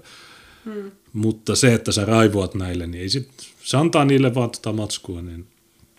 Mutta sama juttu toimii toisinpäin, että kyllähän suvakit lähettää meille vaikka mitä paskaa ja se antaa sitten meille matskua. Tai hei, kattokaa näitä suvakia. Voitteko te kuvitella, hei suvakit on näin huonosti käyttäytyviä, että hei, se on tietysti typerää, mutta näin se menee. Tuolla joku laittoi vitosen superchatin, nimimerkki Orpo. Mitäs täällä on?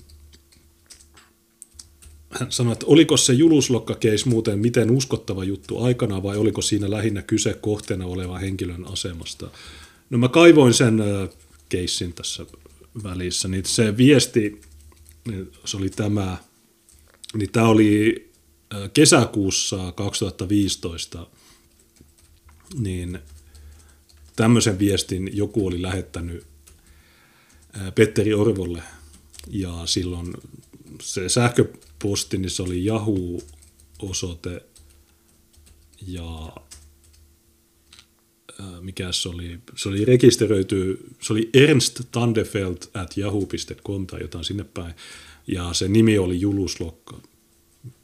Niin sitten maailman luotettavin poliisi, niin ne teki mulle kotietsinnän ja mä istuin 22 tuntia putkassa. Niin se viesti oli, että haluatteko te saman kohtalon kuin edeltäjänne Heikki Ritavuori, joka ammuttiin kotiovelleen vuonna 2022? Haluatteko, että Suomen seuraava poliittinen murha kohdistuu teihin? En kirjoita pilaillakseni, vaan koska olen vihainen. Bla bla bla, maanpetos, laittomat siirtolaiset. Olette idiootti, jos uskotte näin islamistien tarkoitus on sitä, jos jatkatte tällä näin, bla bla bla, ette tule näkemään seuraavia vaaleja. Minulla ei ole tässä elämässä mitään menetettävää, onko teillä arvoisa sisäministeri? Elän suunnattomassa vihassa teidän kaltaisia selkärangattomia pettureita kohtaan. Haluaisin ampua teidän kaltaisenne isänmaan vihollisen, jolla ei ole mitään haluja puolustaa omaa kansansa ja sen tulevaisuutta. Sen jälkeen tietenkin ampuisi itseni ja saisin nimeni historiakirjoihin Eugen Saumanin ja Ernst Tandefeldin rinnalle. Parhain terveisin murhaajanne.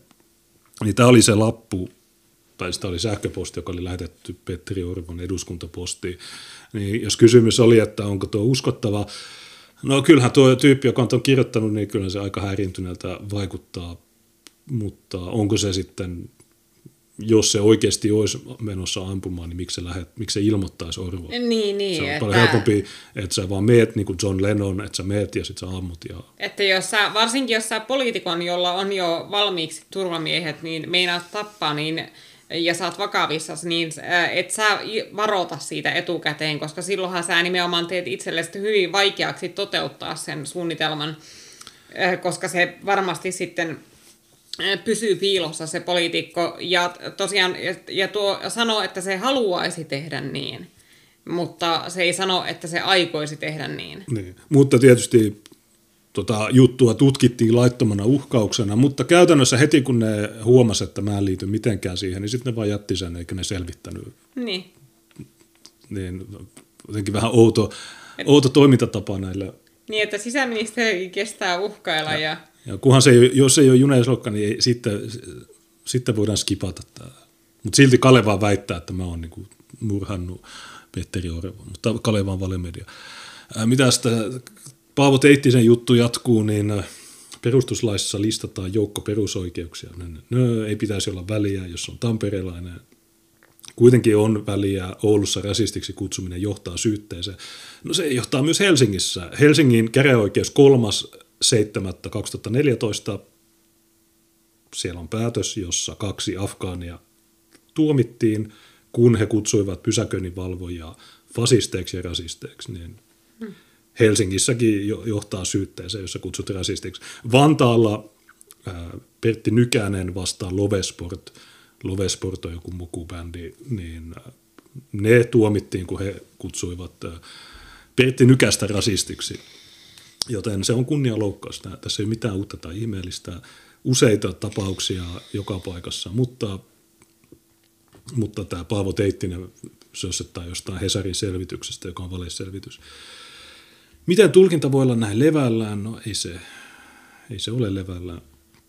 Ja nyt se kysyy Toiviaiselta. Toiviainen aloittaa vastauksen muistuttamalla, että jokaista tapausta on harkittava erikseen. Pohdittava sitä, kenestä puhutaan. Poliitikon on siedettävä enemmän. Poliitikollakin on suojaa. Kaupunginvaltuutettu Lokkakin on poliitikko, mutta hovioikeuden tuomion mukaan Vehkoon kirjoituksesta ei käynyt ilmi, että se kohdistuu juuri Lokan poliittiseen toimintaan.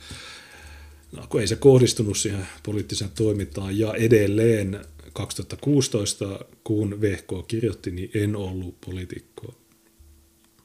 Kuinka vaikea tämäkin on suvakien ymmärtää, että 2016 niin, ja 2017, no eri vuosia. 2017, niin jos me katsotaan aikajanaa, niin se on niinku, aika, niinku, en tiedä, onko nämä koskaan käyttänyt kelloa? Ne sanoo, että jo kello 3 ja kello 4. Ymmärtääkseni, että se on ei kovin monimutkainen käsite. Silläkin on merkitystä, missä tarkoituksessa jokin asia on sanottu. Natsia voi kutsua natsiksi, jos kyse on objektiivisesta kuvailusta. Natsin kutsuminen natsiksi voi olla rikollista, jos sanalla on ollut tarkoitus loukata. Ja, mutta lopettakaa se natsittelu. Onko teillä joku vitun Tourette-syndrooma, että teidän on pakko päästä huutamaan, että kaikki on natseja? Cool it down. Se... Ja mitäs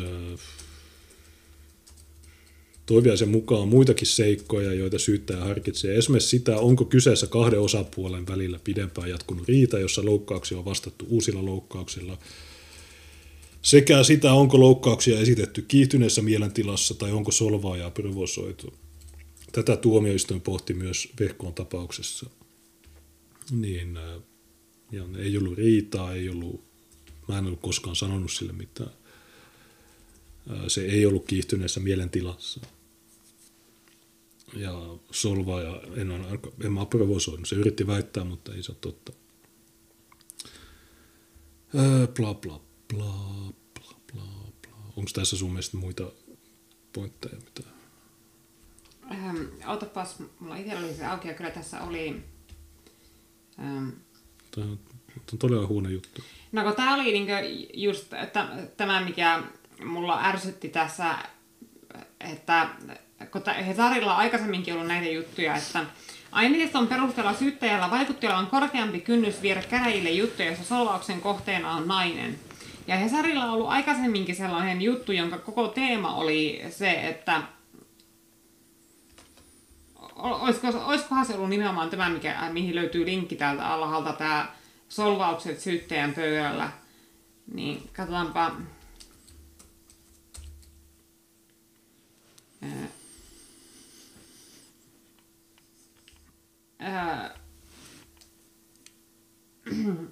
Joo, ja tämä...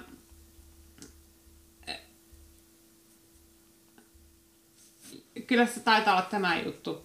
Niin otapa hetki, mä etin täältä sen kohdan. No sillä välin, kun sä etin, niin löysikö?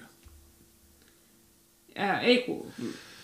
Joo, niin mun mielestä tämä on hauska tämä, että käräjäoikeuden käsittelyn aikana Lokka perusti Facebookin poliitikkotililtään tapahtuma, jossa hän kehotti seuraajien tulemaan oikeudenkäyntiin allekirjoittamaan eurovaalien kannattajakortteja. Tapahtuman tyylilajiksi oli valittu komedia. Niin mitä sitten? Itse asiassa tämäkin oli joku todiste.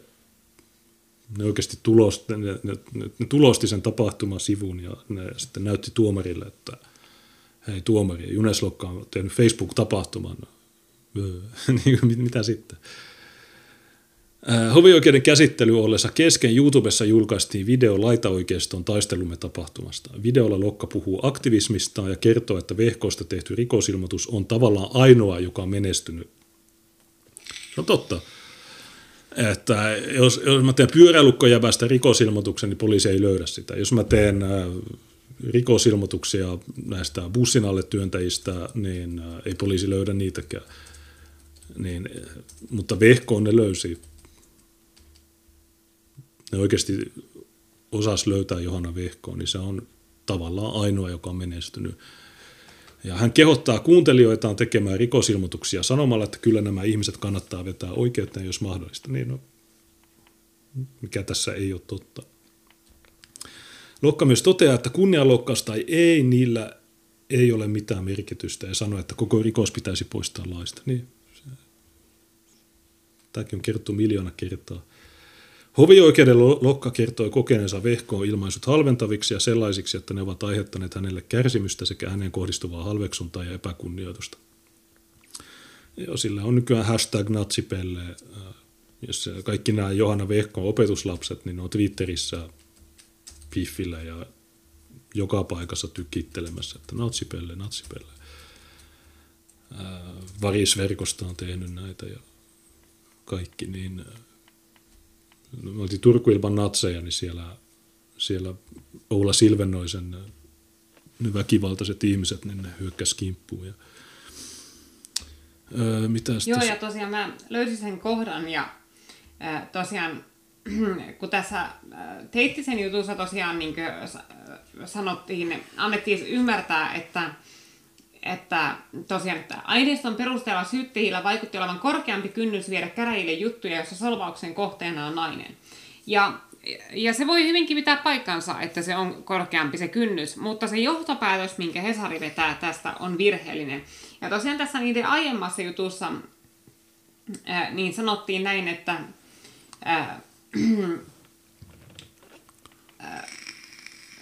muita ihmisiä riepottelevat Lokka ja vantaalaismies ovat monta kertaa välttyneet syytteiltä kovasta kielenkäytöstä huolimatta. Sen sijaan heidän kutsumisensa rasisteiksi on johtanut syytteisiin. Mistä tämä kertoo? Kohteleeko oikeusjärjestelmä kaikkia samalla tavalla? Onko esimerkiksi miehen kunnia arvokkaampi kuin naisen? Siihen viittaa Helsingin Sanomien aineisto. Sen mukaan asianomistajien eli uhrien joukko muuttuu sitä miesvaltaisemmaksi, mitä pidemmälle prosessissa edetään. Syyttäjien rajoitus- ja syyttämättä jättämispäätöksissä enemmistö asianomistajista on naisia. Heitä on 57%. Sen sijaan käräjille vietyjen juttujen uhreista naisia on vain 43%. Syyttäjillä näyttäisi siis olevan korkeampi kynnys viedä juttuja käräjille, joissa uhrina on nainen. Kuinka arvokasta kunniaa sitten on? Miesuhrit vaativat ja myös saivat kunnianloukkauksen aiheuttamasta kärsimyksestä suurempia korvauksia kuin naiset. Miehillä keskimääräinen korvausvaatimus oli 2 615 €, mikä on lähes 600 € suurempi kuin naisten vaatimukset. Tuomioistuimet eivät korvauksia tuomitessaan olleet niin anteliaita kuin uhrit olisivat halunneet. Miesuhrit saivat keskimäärin 920 € ja naisuhrien korvaukset jäivät keskimäärin 668 €. Miesuhrien korkeampia korvauksia saattaa selittää se, että miehiin kohdistui enemmän rikosväitteitä. Niistä oma lukunsa ovat perättömät väitteet syyllistymisestä seksuaalirikokseen. Näihin oikeus suhtautuu ankarasti. Suurimmat korvaukset sai mies, jonka väitettiin raiskanneen opiskelukaverinsa. Nainen piti oikeudessa kiinni raiskausväitteistään ja sanoi uskoutuneensa asiasta vain ystävilleen sekä terveydenhuollossa. Ystävät olivat kuitenkin lähteneet levittämään kertomusta, nainen kertoi. Oikeuden mukaan raiskausväitteen tueksi ei ollut riittävästi näyttöä. Nainen tuomittiin törkeästä kunnianloukkauksesta maksamaan 50 päiväsakkoa. Hänet myös tuomittiin maksamaan miehen vaatimat 10 000 € kärsimyskorvauksina. Eli tässä annetaan ymmärtää, että se sukupuoliero tuossa tuomioiden määrässä johtuu jotenkin naisten syrjinnästä. Vaikka jo pelkästään tuo Emmi Nuorgamin juttu osoittaa, mistä siinä tosiasiallisesti on kyse. Eli siitä, että naiset tekee enemmän turhia ilmoituksia. Ja tästähän meillä on ihan tutkimusaineistoakin viime vuoden puolelta, ihan kotimaista tutkimusaineistoa, jossa oli selvitetty kansanedustajiin kohdistuvaa häirintää. Ja me eräässä lähetyksessä silloin, olisiko se ollut lokamarraskuuta, niin me puhuttiin tästä tutkimuksesta ja tarkemmin, mutta tässä tutkimuksessa havaittiin, että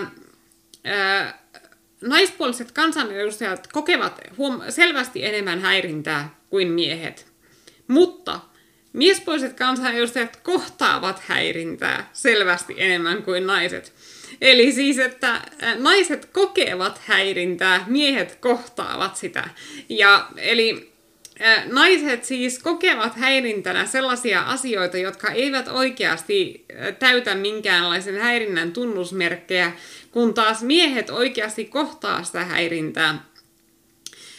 Ja tosiaan niin tämäkin, että usein ne miehiin kohdistuvat kunnianloukkausjutut, niin ne on paljon vakavempia juttuja, että siellä saattaa tosiaan olla esimerkiksi tällaisia niin perättömiä raiskaussyytöksiä ja tällaisia juttuja naisista ei ole. Ja että ne naisten kunnianloukkausilmoitukset on just sitä luokkaa, että joo, tuo sanoo mua huoraksi. Niin ei niistä silloin kauhean suuria korvauksia saa, eikä silloin ole kauhean suuri kynnys poliisilla ryhtyä tutkimaan niin vähäpätöistä rikosta. Ja esimerkiksi tuossahan vastikään oli esimerkiksi se Tomi Metsäkeron tapaus, missä naisia tuomittiin kunnianloukkauksesta kun he väittivät tätä miestä seksuaalirikolliseksi Facebook-ryhmässä, eli se oli se naisten huoneryhmä, ja levittivät perättömiä huhuja, joilla oli niin vahingollinen vaikutus tämän miehen maineeseen. Ja sehän sai aika mojovat korvaukset sitten tämä Metsäketo näiltä naisilta. Ja ne naiset yritti vaan selitellä siellä oikeudessa, että no niin, mutta kun mä luulin, että se on totta sillä hetkellä. Ja no kun ne muut sanoo kans sillain, niin mä oletin, että sillain saa sanoa. Ja että ne oli niinkö idiootteja ne naiset siellä. Ja niin ei tässä ole mitään seksismiä. Tässä on vaan se realiteetti, että naiset on herkkänahkaisempia ja ne luulee sellaisia asioita häirinnäksi, jotka oikeasti on normaalia keskustelua, ja ne tekee niistä sitten aiheettomia rikosilmoituksia. Kun taas sitten miehillä se kynnys tehdä edes rikosilmoitus on huomattavasti korkeampi. Että miehet ei juuri niitä semmoisia niinkö pillitysilmoituksia tehtaille, kuten joku Emmi Nuorgam jokaisesta ilkeästä kommentista, mikä niistä sanotaan Twitterissä tai ylilaudalla. Jos me katsottiin sen vappuskirimin, niin se oli kuulemma kotirauharikkomista. Niin, eli sitä tasoa on niin kuin Emmin käsitys laista ja häirinnästä. Eli että kun väärä ihminen katsoo sen striimiä, niin se ei ole pelkästään häirintää, vaan se on myöskin rikos, eli kotirauhan rikkominen. Ja eli niin tämä selittää täysin sen, että miksi siellä on niin paljon naisilla niitä syyttämättä ja tutkimatta jättämisiä. Koska meillä on ikävä kyllä yhteiskunnassa semmoinen pieni, mutta perin aktiivinen joukko tällaisia hysteerisiä naisia, jotka tehtailee näitä rikosilmoituksia liukuhihnalta. Ja tuossa Hesarin jutussa siis nainen kutsui miestä raiskaajaksi ja hänet tuomittiin siitä. Mitä? Miksi naiset ei saa kutsua raiskaajiksi, ketä ne haluaa? Ei, jos sut leimataan raiskaajaksi, niin ei se aiheuta mitään kärsimystä tai mitään halveksuntaa. Vai aiheuttaako? Ehkä aiheuttaa. Tässä jutussa on vielä hauskaa, että vain Lokka viime kädessä tietää, onko hän ollut oikeudessa ajamassa vain omaa poliittista agendaansa. Niin, mä niin kuin tyyli puhun joka viikko tuntikausia kamera edessä. Niin luulenko tämä, että mä en ole kertonut näitä juttuja? Siis, näiden suhtautuminen meihin on jotain aivan käsittämätöntä. Ensin, no miksi sä kysy multa? Paavo Teittinen, miksi sä taas teet jonkun... Mitä journalismia tämä on, että keksitään juttuja, levitetään valheita ja sitten sanotaan, että vanhan tietää. No niin, no... Mitä? Entä jos sä olisit soittanut ja kysynyt? Niin, tai... Niin. Ja kun Paavo Teittinen kumminkin on sieltä järkevimmästä päästä niinkö näitä... Hesarin toimittajia, niin sen kanssa Junes varmasti olisi ihan niin käynyt keskustelua että tästä asiasta, mutta Teittinen valitsi olla soittamatta Junekselle kysymättä. Ja tosiaan se, että se olisi voinut katsoa striimejä, se olisi voinut katsoa sun somefiidejä ja kaikkea tällaisia, missä sä kommentoit tätä juttua, se olisi voinut katsoa minun somefiidejä, jossa mä kommentoin tätä juttua. Mutta ei, se ei tee mitään taustatyötä, vaan se vaan heittää tuommoisen heiton sinne. Syyttäjä ei kommentoi tuomiota, vaan aihetta yleisemmin.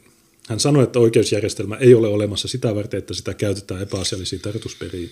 Jos joku on liikkeellä kyseenalaisin motiivein, se on se otettava huomioon siinä määrin, kun se on mahdollista. Eli tässä suomennettuna niin Paavo Teittinen väittää, että mä käytän oikeusjärjestelmää epäasiallisiin tarkoitusperiin. Joo, ja siis niin kuin epäasiallisia tarkoitusperiähän on, ja siis se on sellaista esimerkiksi, että jos sä teet rikosilmoituksen jostakin ihmistä ihan vaan kiusantekomielessä, mutta niin kuin Juneksen juttuhan ei ollut sellainen, että ensinnäkin Vehkoo oli todella syyllistynyt kunnianloukkaukseen ja valheiden levittämiseen, jotka oli Juneksen kannalta vahingollisia, ja jotka ansaitsi tulla tutkituksi ja käsitellyksi käräjille. Ja toisekseen siinä on myös se, samalla syntyy se poliittinen aspekti, eli siis se, että sillä, että tämä tilanne kerrankin on näin päin, niin saadaan myöskin tuo suvakkipuoli kyseenalaistamaan näiden nykyisten vihapuhelakien järkevyys. Ja minusta on niin kaikista huvittavinta on se, että ne ulisee siitä, että tuo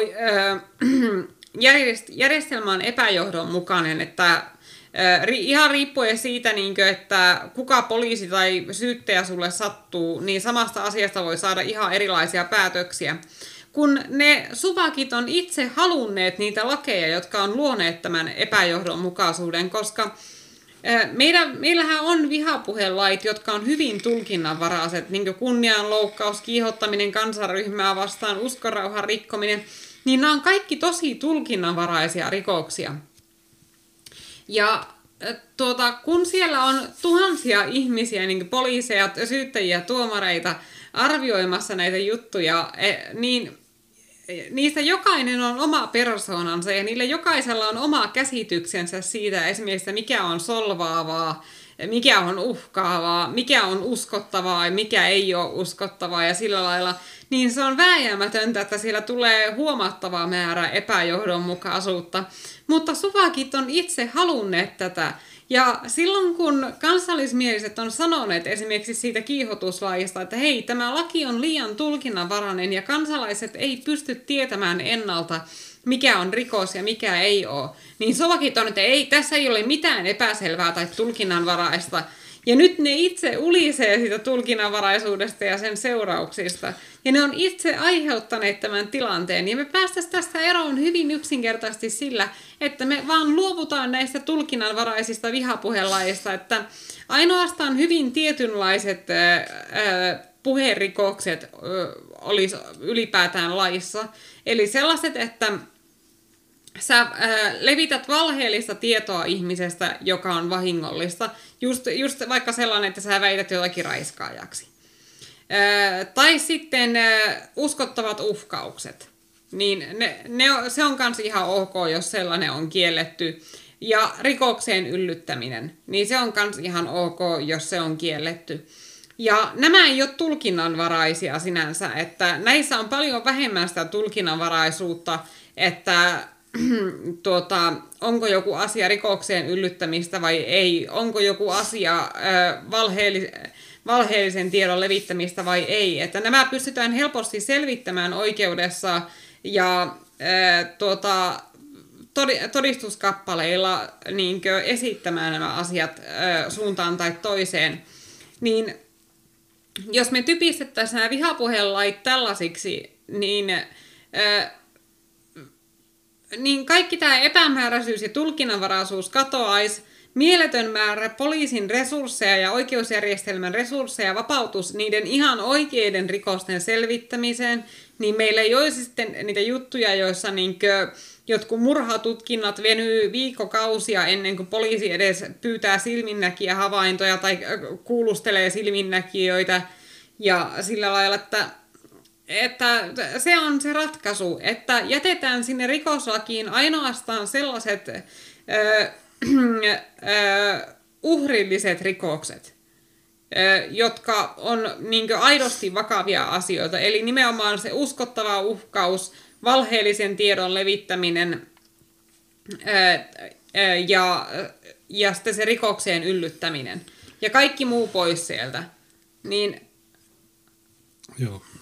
Ja sitten se myöskin olisi linjassa tämän ihmisoikeusaspektin kanssa ja perusoikeusaspektin kanssa, koska sananvapaus on perusoikeus ja tämä laajentaisi ihmisten sananvapautta. Ja myöskin Suomi on siinä mielessä kiusallisessa asemassa, että kun esimerkiksi jossakin Pakistanissa ihmisiä laitetaan vankilaan profeetta Muhammedin loukkaamisesta, että siellä annetaan raipparangaistuksia Jumalan pilkasta. Ja kaikki muut maat tietenkin tuomitsee mitä jyrkimmin tällaiset absurdit rangaistukset jostakin vanha-aikaisesta Jumalan pilkkalaista, mitä ei kuuluisi olla olemassakaan.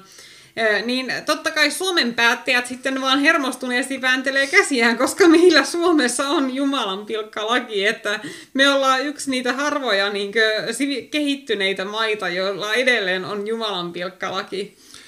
Joo, tuossa viime viikolla oli Algeriassa juttu, että bloggaaja oli yllyttänyt ateismi, niin se sai 10 vuotta. No niin. Ja Suomessahan meillä on ihan sama juttu, että meillä on uskonrauhan rikkominen, joka on käytännössä vaan se uudelleen kirjoitettu versio sitä vanhasta Jumalan pilkkalaista. Juu. No tässä Teittisen jutussa on vielä, että aluesyyttäjä sanoo olevansa tietoinen siitä, mitä Lokka on kommentoinut rikosprosessin ulkopuolella, mitä mä oon kommentoinut ulkopuolella.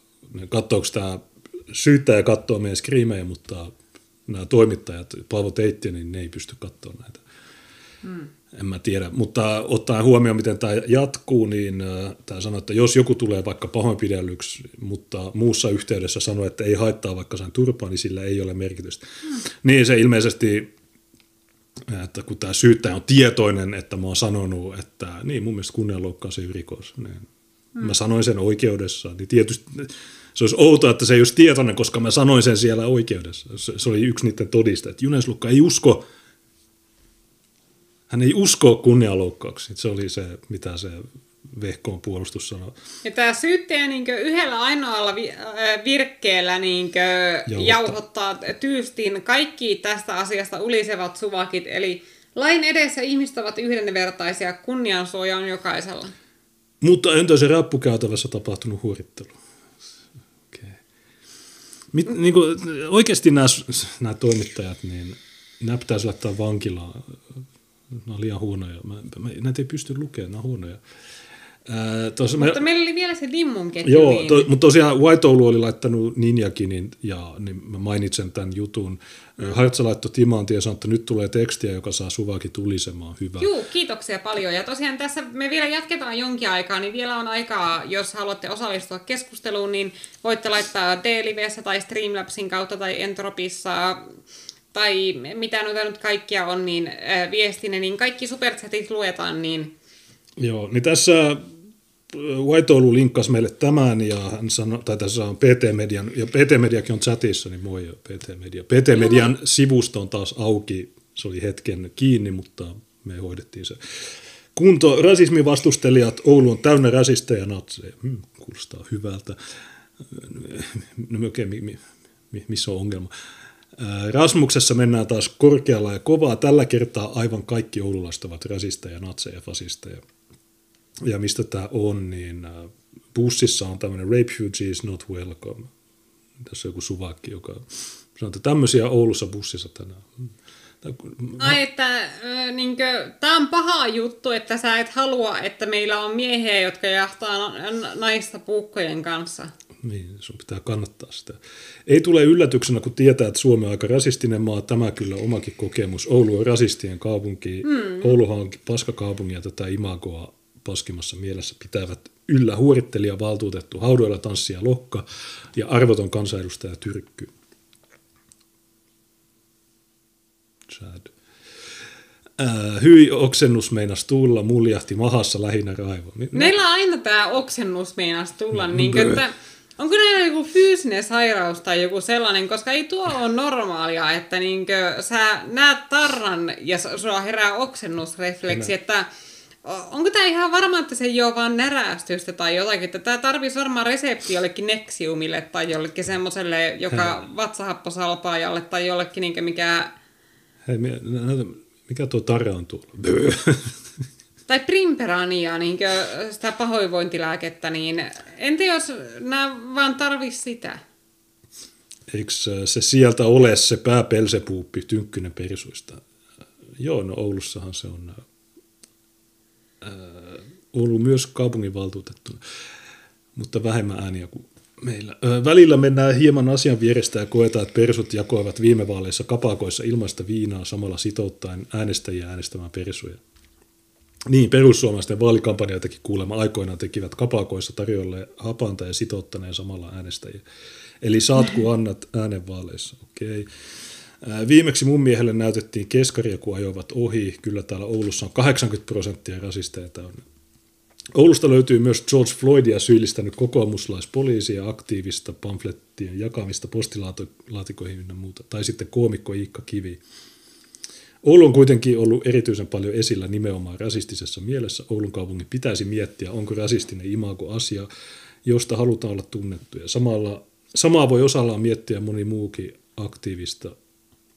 Ja loppuun se kaikkein tärkein, niin Abdisalam kertoo, että Oulu on kaikkein rasistisin kaupunki. Mutta mitä asiaa sanovat Junes Lokka ja Tiina Viik? Odotamme mielenkiinnolla vastinetta. No, thank you my friend. Koska Ouluhan on valinnan edessä, että joko meillä on maine rasistisena kaupunkina, tai sitten me säilytetään se meidän nykyinen maine Suomen raiskaus- ja grooming-pääkaupunkina, niin kuin Suomen virallinen grooming-kaupunki. Ja minusta se on parempi olla se rasistikaupunki kuin se lasten raiskauskaupunki. Ja sun on 2 vaihtoehtoa, että yritin varoittaa teitä, mutta ette kuunnelleet. Että jos ajatellaan, niin esimerkiksi kun Oulun kaupungilla on se semmoinen ohjelma, valovoimainen, vetovoimainen ja pitovoimainen Oulu, niin jos mietitään sillä, että kumpi näistä niinkö paremmin palvelee sitä tarkoitus, että millä me saadaan niin kuin yrittäjiä ja lapsiperheitä muuttamaan tänne ja sillä lailla ja nämä ihmiset pysymään täällä, nämä hyödylliset asukkaat ja veronmaksajat, niin kumpi niin kuin karkottaa enemmän näitä lapsiperheitä? Se, että Oulussa on rasisteja vai se, että Oulussa raiskataan lapsia? Tyypit, niin Tynkkynen on rasisti. Okei, no, onko nämä huomannut, että Tynkkynen niin se on naimisissa miehen kanssa, joka on musta? Niin mä en, niin missä se rasismi? Onko se rasismi sitä, että musta nussii sua perseeseen? Ehkä se on, en tiedä. Nykyään kaikki on rasismia. Slag laittoi timantin ja sanoi, että kyllä itsellekin tulee usein kiljut näppiksellä. Joo. Mutta se onkin erilaista, se on erityyppistä. Mutta okei, meillä on tosi vähän aikaa, mutta me haluttiin ottaa tämä Dmitri Gurbanovin juttu. Inkognito aktivoitu. Niin mitäs täällä kerrotaan? Dmitri Gurbanov twiittasi 2 päivää sitten, että tämä on siis Temosis Tjupi, joka ei saisi kutsua natsipelle. Okei, niin. Tämä ei pysty tekemään yhtäkään twiittiä ilman kirjoitusvirheitä, mutta joo, Dmitri Gurbanovhan tutkii oikeustiedettä Helsingissä muistaakseni. Ja hän kirjoittaa kandidaatin tutkielmaa, niin se ei osaa kirjoittaa, mutta se näköjään on ymmärtänyt, mitä hovioikeus sanoo, että on rikos kutsua mua natsipelleksi. Tietysti niin saa tehdä, mutta siitä joutuu maksamaan. Se on sanavastuu. Sitten täällä Dimitrillä on tämmöinen pakkomiele yhdistää aina meidät persuihin. Kuten se tässä tekee, kun se twiittailee Laura Huhtasaaren twiittiä, jossa Laura sanoi, että jokainen maa tarvitsee yhden lokan, joka osoittaa mädännäisyyden siellä, missä se on. Niin Heikki sanoo, että on nämä kyllä 2 sellaista alimman tason ihmispaskaa.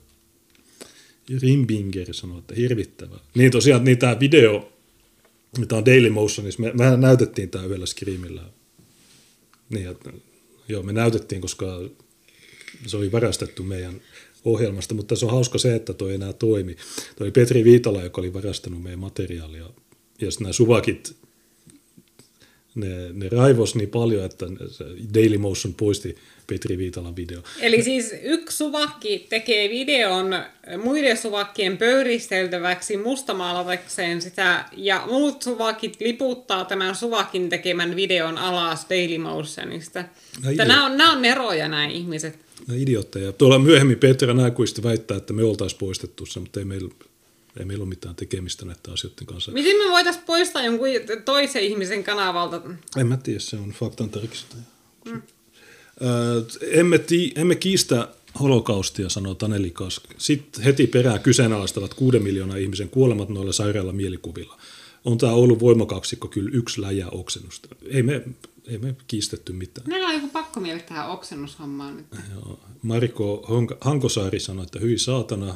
Raimo Kortelainen sanoi, että en pysty katsomaan. YouTubesta löytyy paljon parempia ja viihdyttävämpiä ötjämöönien paiseitten puristeluvideoita katseltavaksi. Joo, no meidän ohjelmahan on poliittista kommentointia, niin jos tämä on kiinnostunut paiseitten puristeluvideoista, niin se on, ei ole ihme, että häntä ei meidän poliittinen kommentointi kiinnosta. Aulis Vainionpää sanoi, että jos pitäisi valita lokan videoiden tai tämän kattomista, niin valitsen tämän jatkuvalla toistolla. Tuossa on joku video. Liisa Nissinen sanoi, että järkyttävä video. Teemu Piippola, eikö näitä saada telkien taakse? Sitten Teemu Piippola, Family Guy. Joo, se on, että näillä on joku juttu tähän oksennukseen. Hyi helevata. Pariskunnalla on vieläpä hauska. Joo, se oli hauska klippi. Sitten Kasvismafioso sanoi, että ja vielä paidassa Corneliu Celea Kodrianu, joka perusti Romaniassa äärioikeistolaisen rautakaartipuolueen. Ja sitten tässä on linkki. Joo, mulla on siinä klipissä, mulla on, itse asiassa on täysin sattumaa, että mulla oli se päällä. En mä tiedä, miksi mulla oli se päällä. Ilmeisesti kaikki mun muut paidat oli mun Nelson Mandela ja Che Guevara-paidat oli pesussa, niin mä laitoin ton. Mutta se on niinku kirsikkana kakun päällä. Ja täällä on monia muita, jotka ulisee siitä teepaidasta. Minna Eirolainen sanoi, että sairaat on puheet. Tämä on NPC-kokoontuminen, tämä Dimmun seinä. Salomaan sanoo, että ei nyt kovin konservatiivinen pukeutuminen naiselle, olkapäät näkyy. Itse videon sisältö on huonosti argumentoitua, ei mitään uutta. Niin ei se meidän sketsi oli huonosti argumentoitu. Mm. Kun mä sanoin, että emme koskaan voitaisi kiistää holokaustia, koska meillä on vedenpitävät todisteet puisista ovista ja masturbaatiokoneista ja näistä. Se oli huonosti argumentoitu, mä pahoillani. Leila Vares sanoi, että en pystynyt katsomaan loppuun, näiden tyyppien suusta alkoi tulla niin sairasta tarinaa. Ja sitten tässä on Sami Eerola, joka myös tekee tutkimuksia yliopistolla. Se ei osaa, se on tehnyt videon sen kandin tutkielmasta, tämä tyyppi se ei osaa puhua suomea. Lokan kunnioittama rautakaarti ei ollut yhtä hienostunut kuin saksalaiset natsit, vaan he murhasivat tuhansia juutalaisia yksinkertaisesti tappamalla heidät nälkään janoa ja tukehduttamalla heidät suljetuissa karjavaunuissa. Tällaista barbarismia Lokka ihanoi. No hei, se, että mulla on joku teepaita, niin ei se tarkoita, että mä ihannoin yhtään mitään. Tämä on aika obvious juttu, mutta sitten tässä on joku linkki Holocaust Research Project, too long, didn't read. Petra Nyquist sanoi, että välillä mietin, että eikö näillä ole mitään perhettä ympärillä ihmettelemässä, että mitä helkkaria te touhuatte. Joo, ylpeitä varmaankin ovat. Tuollaiseksi tullaan kasvattamalla. Tämä on misinformaatiota. Niin, no, jos minä esiintyisin videolla toimittajana ja nauriskelisin holokaustille, perheeni varmasti soittaisi minulle ambulanssi. Ne voisi ne muutenkin soittaa. Tämä, eikö näillä ole ketään, joka huolestuisi? Toisaalta en nyt sitäkään ihmettelee. Jos meillä olisi vielä holhousviranomaisia, niin J-Lo ja Viik kuuluisi heidän asiakkaisiinsa. Sitten se on Ainabi tai joku muslimitrolli tai joku, tämä on aina, että islam on oikeassa. Tämä todennäköisesti vihaa juutalaisia, mutta se tulee tännekin ulisemaan. Kalma Sorsa, #nofilter. Ihan varmaan, että tämä tykittelisi pahemmin, jos sen ei tarvitsisi näytellä suvakkia. Salla Haapakangas sanoi, että Viik sanoi kutakuinkin, mä haluan mennä katsomaan mallia, että sitten kun me kaapataan valta ja tehdään uunea, jossa kans palaa tuhansia ihmisiä päivässä. Oksettava, eikö näille hulluille ihan oikeasti mukaan mahdeta mitään? Niin sanoiko sä noin tuossa videolla? Jotakin sen suuntaista mä sanoin, että joo, meidän pitäisi mennä vierailulle sinne katsomaan, että mä haluan nähdä ne uunit, joissa palaa tuhansia ihmisiä päivässä, että jotakin, että me tietää, miten toimia sitten, kun me kaapataan valta. Jotakin sen suuntaista. Joo, Anna Fedorova sanoo, että eräänlainen mahdollisuus on jo nyt olemassa. BB House ensi vuonna avattaisiin vain heille ja samanmielisille heidän kanssaan. Jatkuva seuranta, jako kahteen joukkueeseen tehtäviä, ruokaa tai ei, ja BB Housen pihalle iso puu, uuni ja kattiloita. Miksi? Siis mitä varten? No, oishan se hyvä alusta, että mieti, jos me oltaisiin BBssä niin, ja sitten me saataisiin tykitellä siellä, mitä me täällä... Niin. Tai kun paljon hauskempi se olisi, jos se olisi niin se puu-uuni ja semmoiset, ja sellaiset me ja suvakkeja. Niin, se... Annika KT sanoi, että just luen kirjaa Auschwitzin apteekkari ja sitten nämä kaksi napsipelleä vitsailee tällä asialla. Ihmistä saa sanoa natsiksi ja rasistiksi, kun ne täyttää tunnusmerkit. Kuvottavia olentoja, joilta puuttuu täysin inhimillisyys. Ja mä luen tätä yhtä kirjaa, joten te ootte natseja. Okay. HT Ripatti, ei hölvetti, capslokit päällä. Toppilamaa ja haluan, että Tiina Viikin ja Junes Lokan Daily Motion videon sisältö tutkitaan. Sisältääkö se rikollista kiihottamista kansanryhmää vastaan ja tässä on tägätty Polpo ja tämä grooming-tyyppi ja sitten Dimmu. Ja tässä on täkätty Dimmu, vaikka tämä on vastaus Dimmulle. Nämä on oikeasti jälkeen jääneitä nämä ihmiset. Nämä on idiootteja. Haluan, että tämä tutkitaan. Tutkiko. Pajari Räsänen sanoi, että tee rikosilmoitus. Sitä varten todistusaineiston pitäisi kai olla tallessa, mutta Daily Motion-palvelu on syystäkin poistanut videon. En usko, että poliisi voi Twitterissä esitetyn pyynnön ja kadonneen materiaalin pohjalta ottaa asiaa tutkittavaksi. No meillä, tuo video on Beatsuteessa, se on joka paikassa, niin, että nämä ihmiset, niin, mitä ne luuleeko, että meistä, että meidän ainoat videot on ne, joita Petri Viitala varastaa meiltä ja klippaa ja editoi.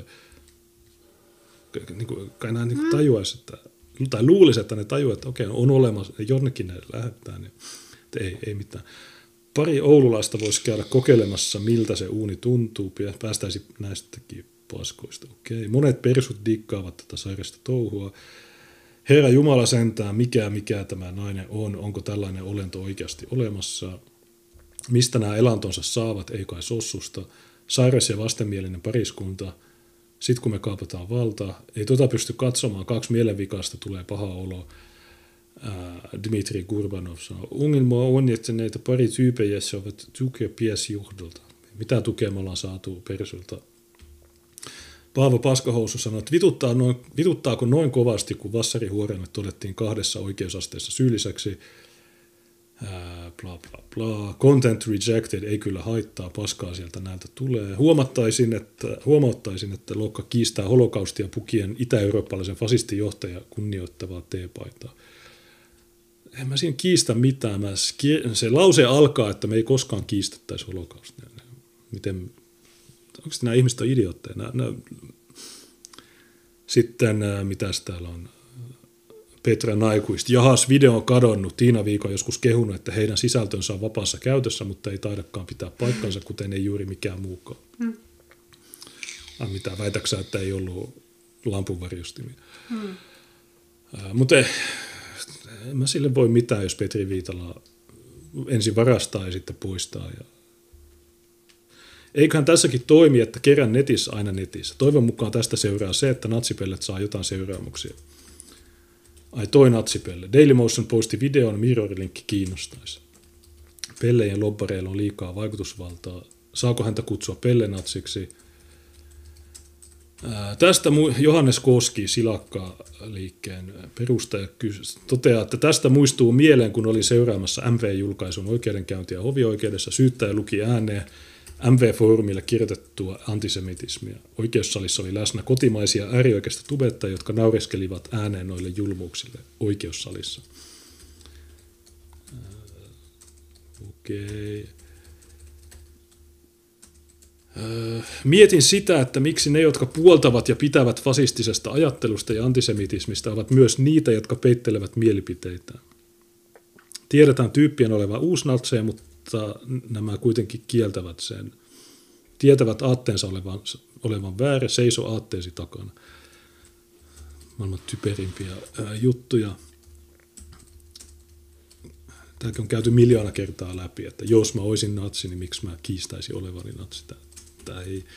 Nämä on niitä ihmisiä, että jos sä väärin sukupuolitat ne, niin ne saa paniikkikohtauksen, mutta sitten ne saa julistaa, että kuka on natsi ja niin edelleen. Nämä idiootteja. Nämä ihmiset on oikeasti...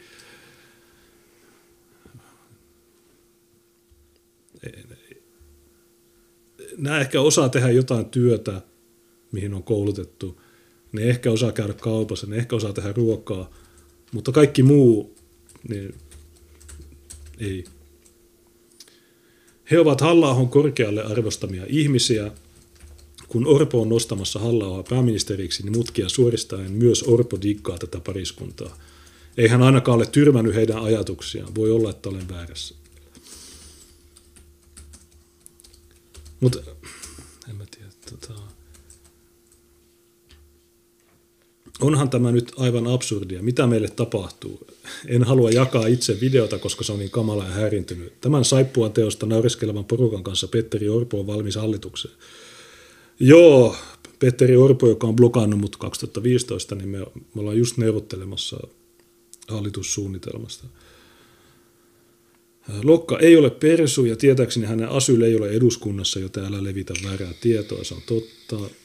Täyttyykö rikoksen tunnusmerkit vakava rikoksen suunnittelu, kansanryhmää vastaan kiihottaminen? Joo, me suunnitellaan vakavia.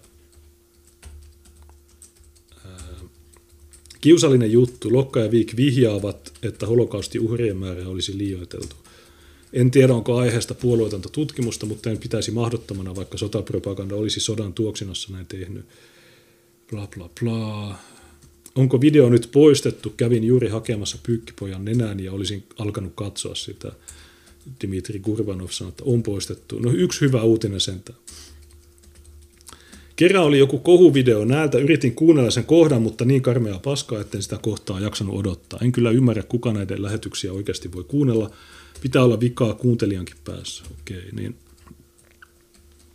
Suvakkeja vituttaa. Mission accomplished. Tässä on se hauska juttu, että joka kerta niin nämä kaustit alkaa, kun joku varastaa meidän matskua ja laittaa niin kuin jonkun minuutin pätkän jonnekin. Niin, mä oon sitä mieltä, että ihmisten pitäisi klipata enemmän näitä. Meillä on joka viikko useita lähetyksiä, niin monet meidän katsojista voisi leikata semmoisia, jotka varmasti triggeröisi suvakkeja, ja sitten laitetaan niitä Twitteriin. Ja sitten ne taas itkee, ne itkee. Ja meistä on hauskaa. Nämä idiotit on idiootteja ja ei... Idiootteja. Ne vakavan rikoksen suunnittelu. Okei, mitä rikoksia me suunnitellaan? Ei mitään. Mitä mäkin haluaisin tietää, että missä tuossa on se vakava rikoksen suunnittelu? Niin, Kari K. laittoi Ninjakin niin ilman viestiä. Kiitos siitä. Ja sitten onko meillä... Ei näytä tulee muita, mitä se on 24. Meillä on noin puoli tuntia aikaa seuraavaan lähetykseen. Se on englanniksi out of line. Ja mä en edes tiedä, mistä me puhutaan tänään. Mutta eiköhän me löydetä aihe. Jotain mielenkiintoista kerrottavaa englanniksi. Niin se on tämä sama kanava out of line. On ohjelman nimi, se on englanniksi. Meillä on jakso 38 ilmeisesti tänään tai jotain sinne päin. Niin laitetaan poikki tähän, mikä olisi lopputunnari. Onko sulla? Otapa mä kokeile miettiä. Tää... Juu, laitetaan tää ihan kivaa letkeä. Joo, mä käytin tätäkin eilen tuossa Trumpin siinä seurantajutussa. Niin okei, tässä ei... Juu, ja joskus silloin kauan sitten, kun me ei vielä asuttu yhdessä, niin Junes aina spämmäsi tätä mulle Facebook-yksäreissä. Niin... Okei, nyt ei ehdi. Niin tuota ei olisi saanut sanoa. Tämä on yksityiselämää loukkaavaa tietoa. No tee rikosilmoitus. Noudata poliisiohjeita, ilmoita havaitsemasi vihapuheita. Kotirauhan rikkomista. Joo, niin meillä 10:00 jatkuu englanniksi, niin tilatkaa tämä kanava. Kiitos katsojille ja jatketaan tässä. Mä en vielä tiedä, Tuukka ei ole ilmoittanut mitään, mutta huomenna on keskiviikko, niin se pitäisi... No, kulttuuripäivä tulee joka tapauksessa. Mulla on huomenna 12.4, mulla on joku kaupungin joku seminaari ja sitten 4-6 edelleen niitä lautakuntaneuvotteluja. Niin mä yritän olla, tai mä en tiedä Tuukasta vielä, että pääsee, haluaako se aloittaa 6:00 vai 7:00 vai miten, mutta eiköhän mä laitan kuitenkin ilmoitukset Telegramiin ja joka paikkaan, niin seuratkaa meitä siellä. Niin laitetaan tämä näin, niin ei tähän hyvää tiistaina.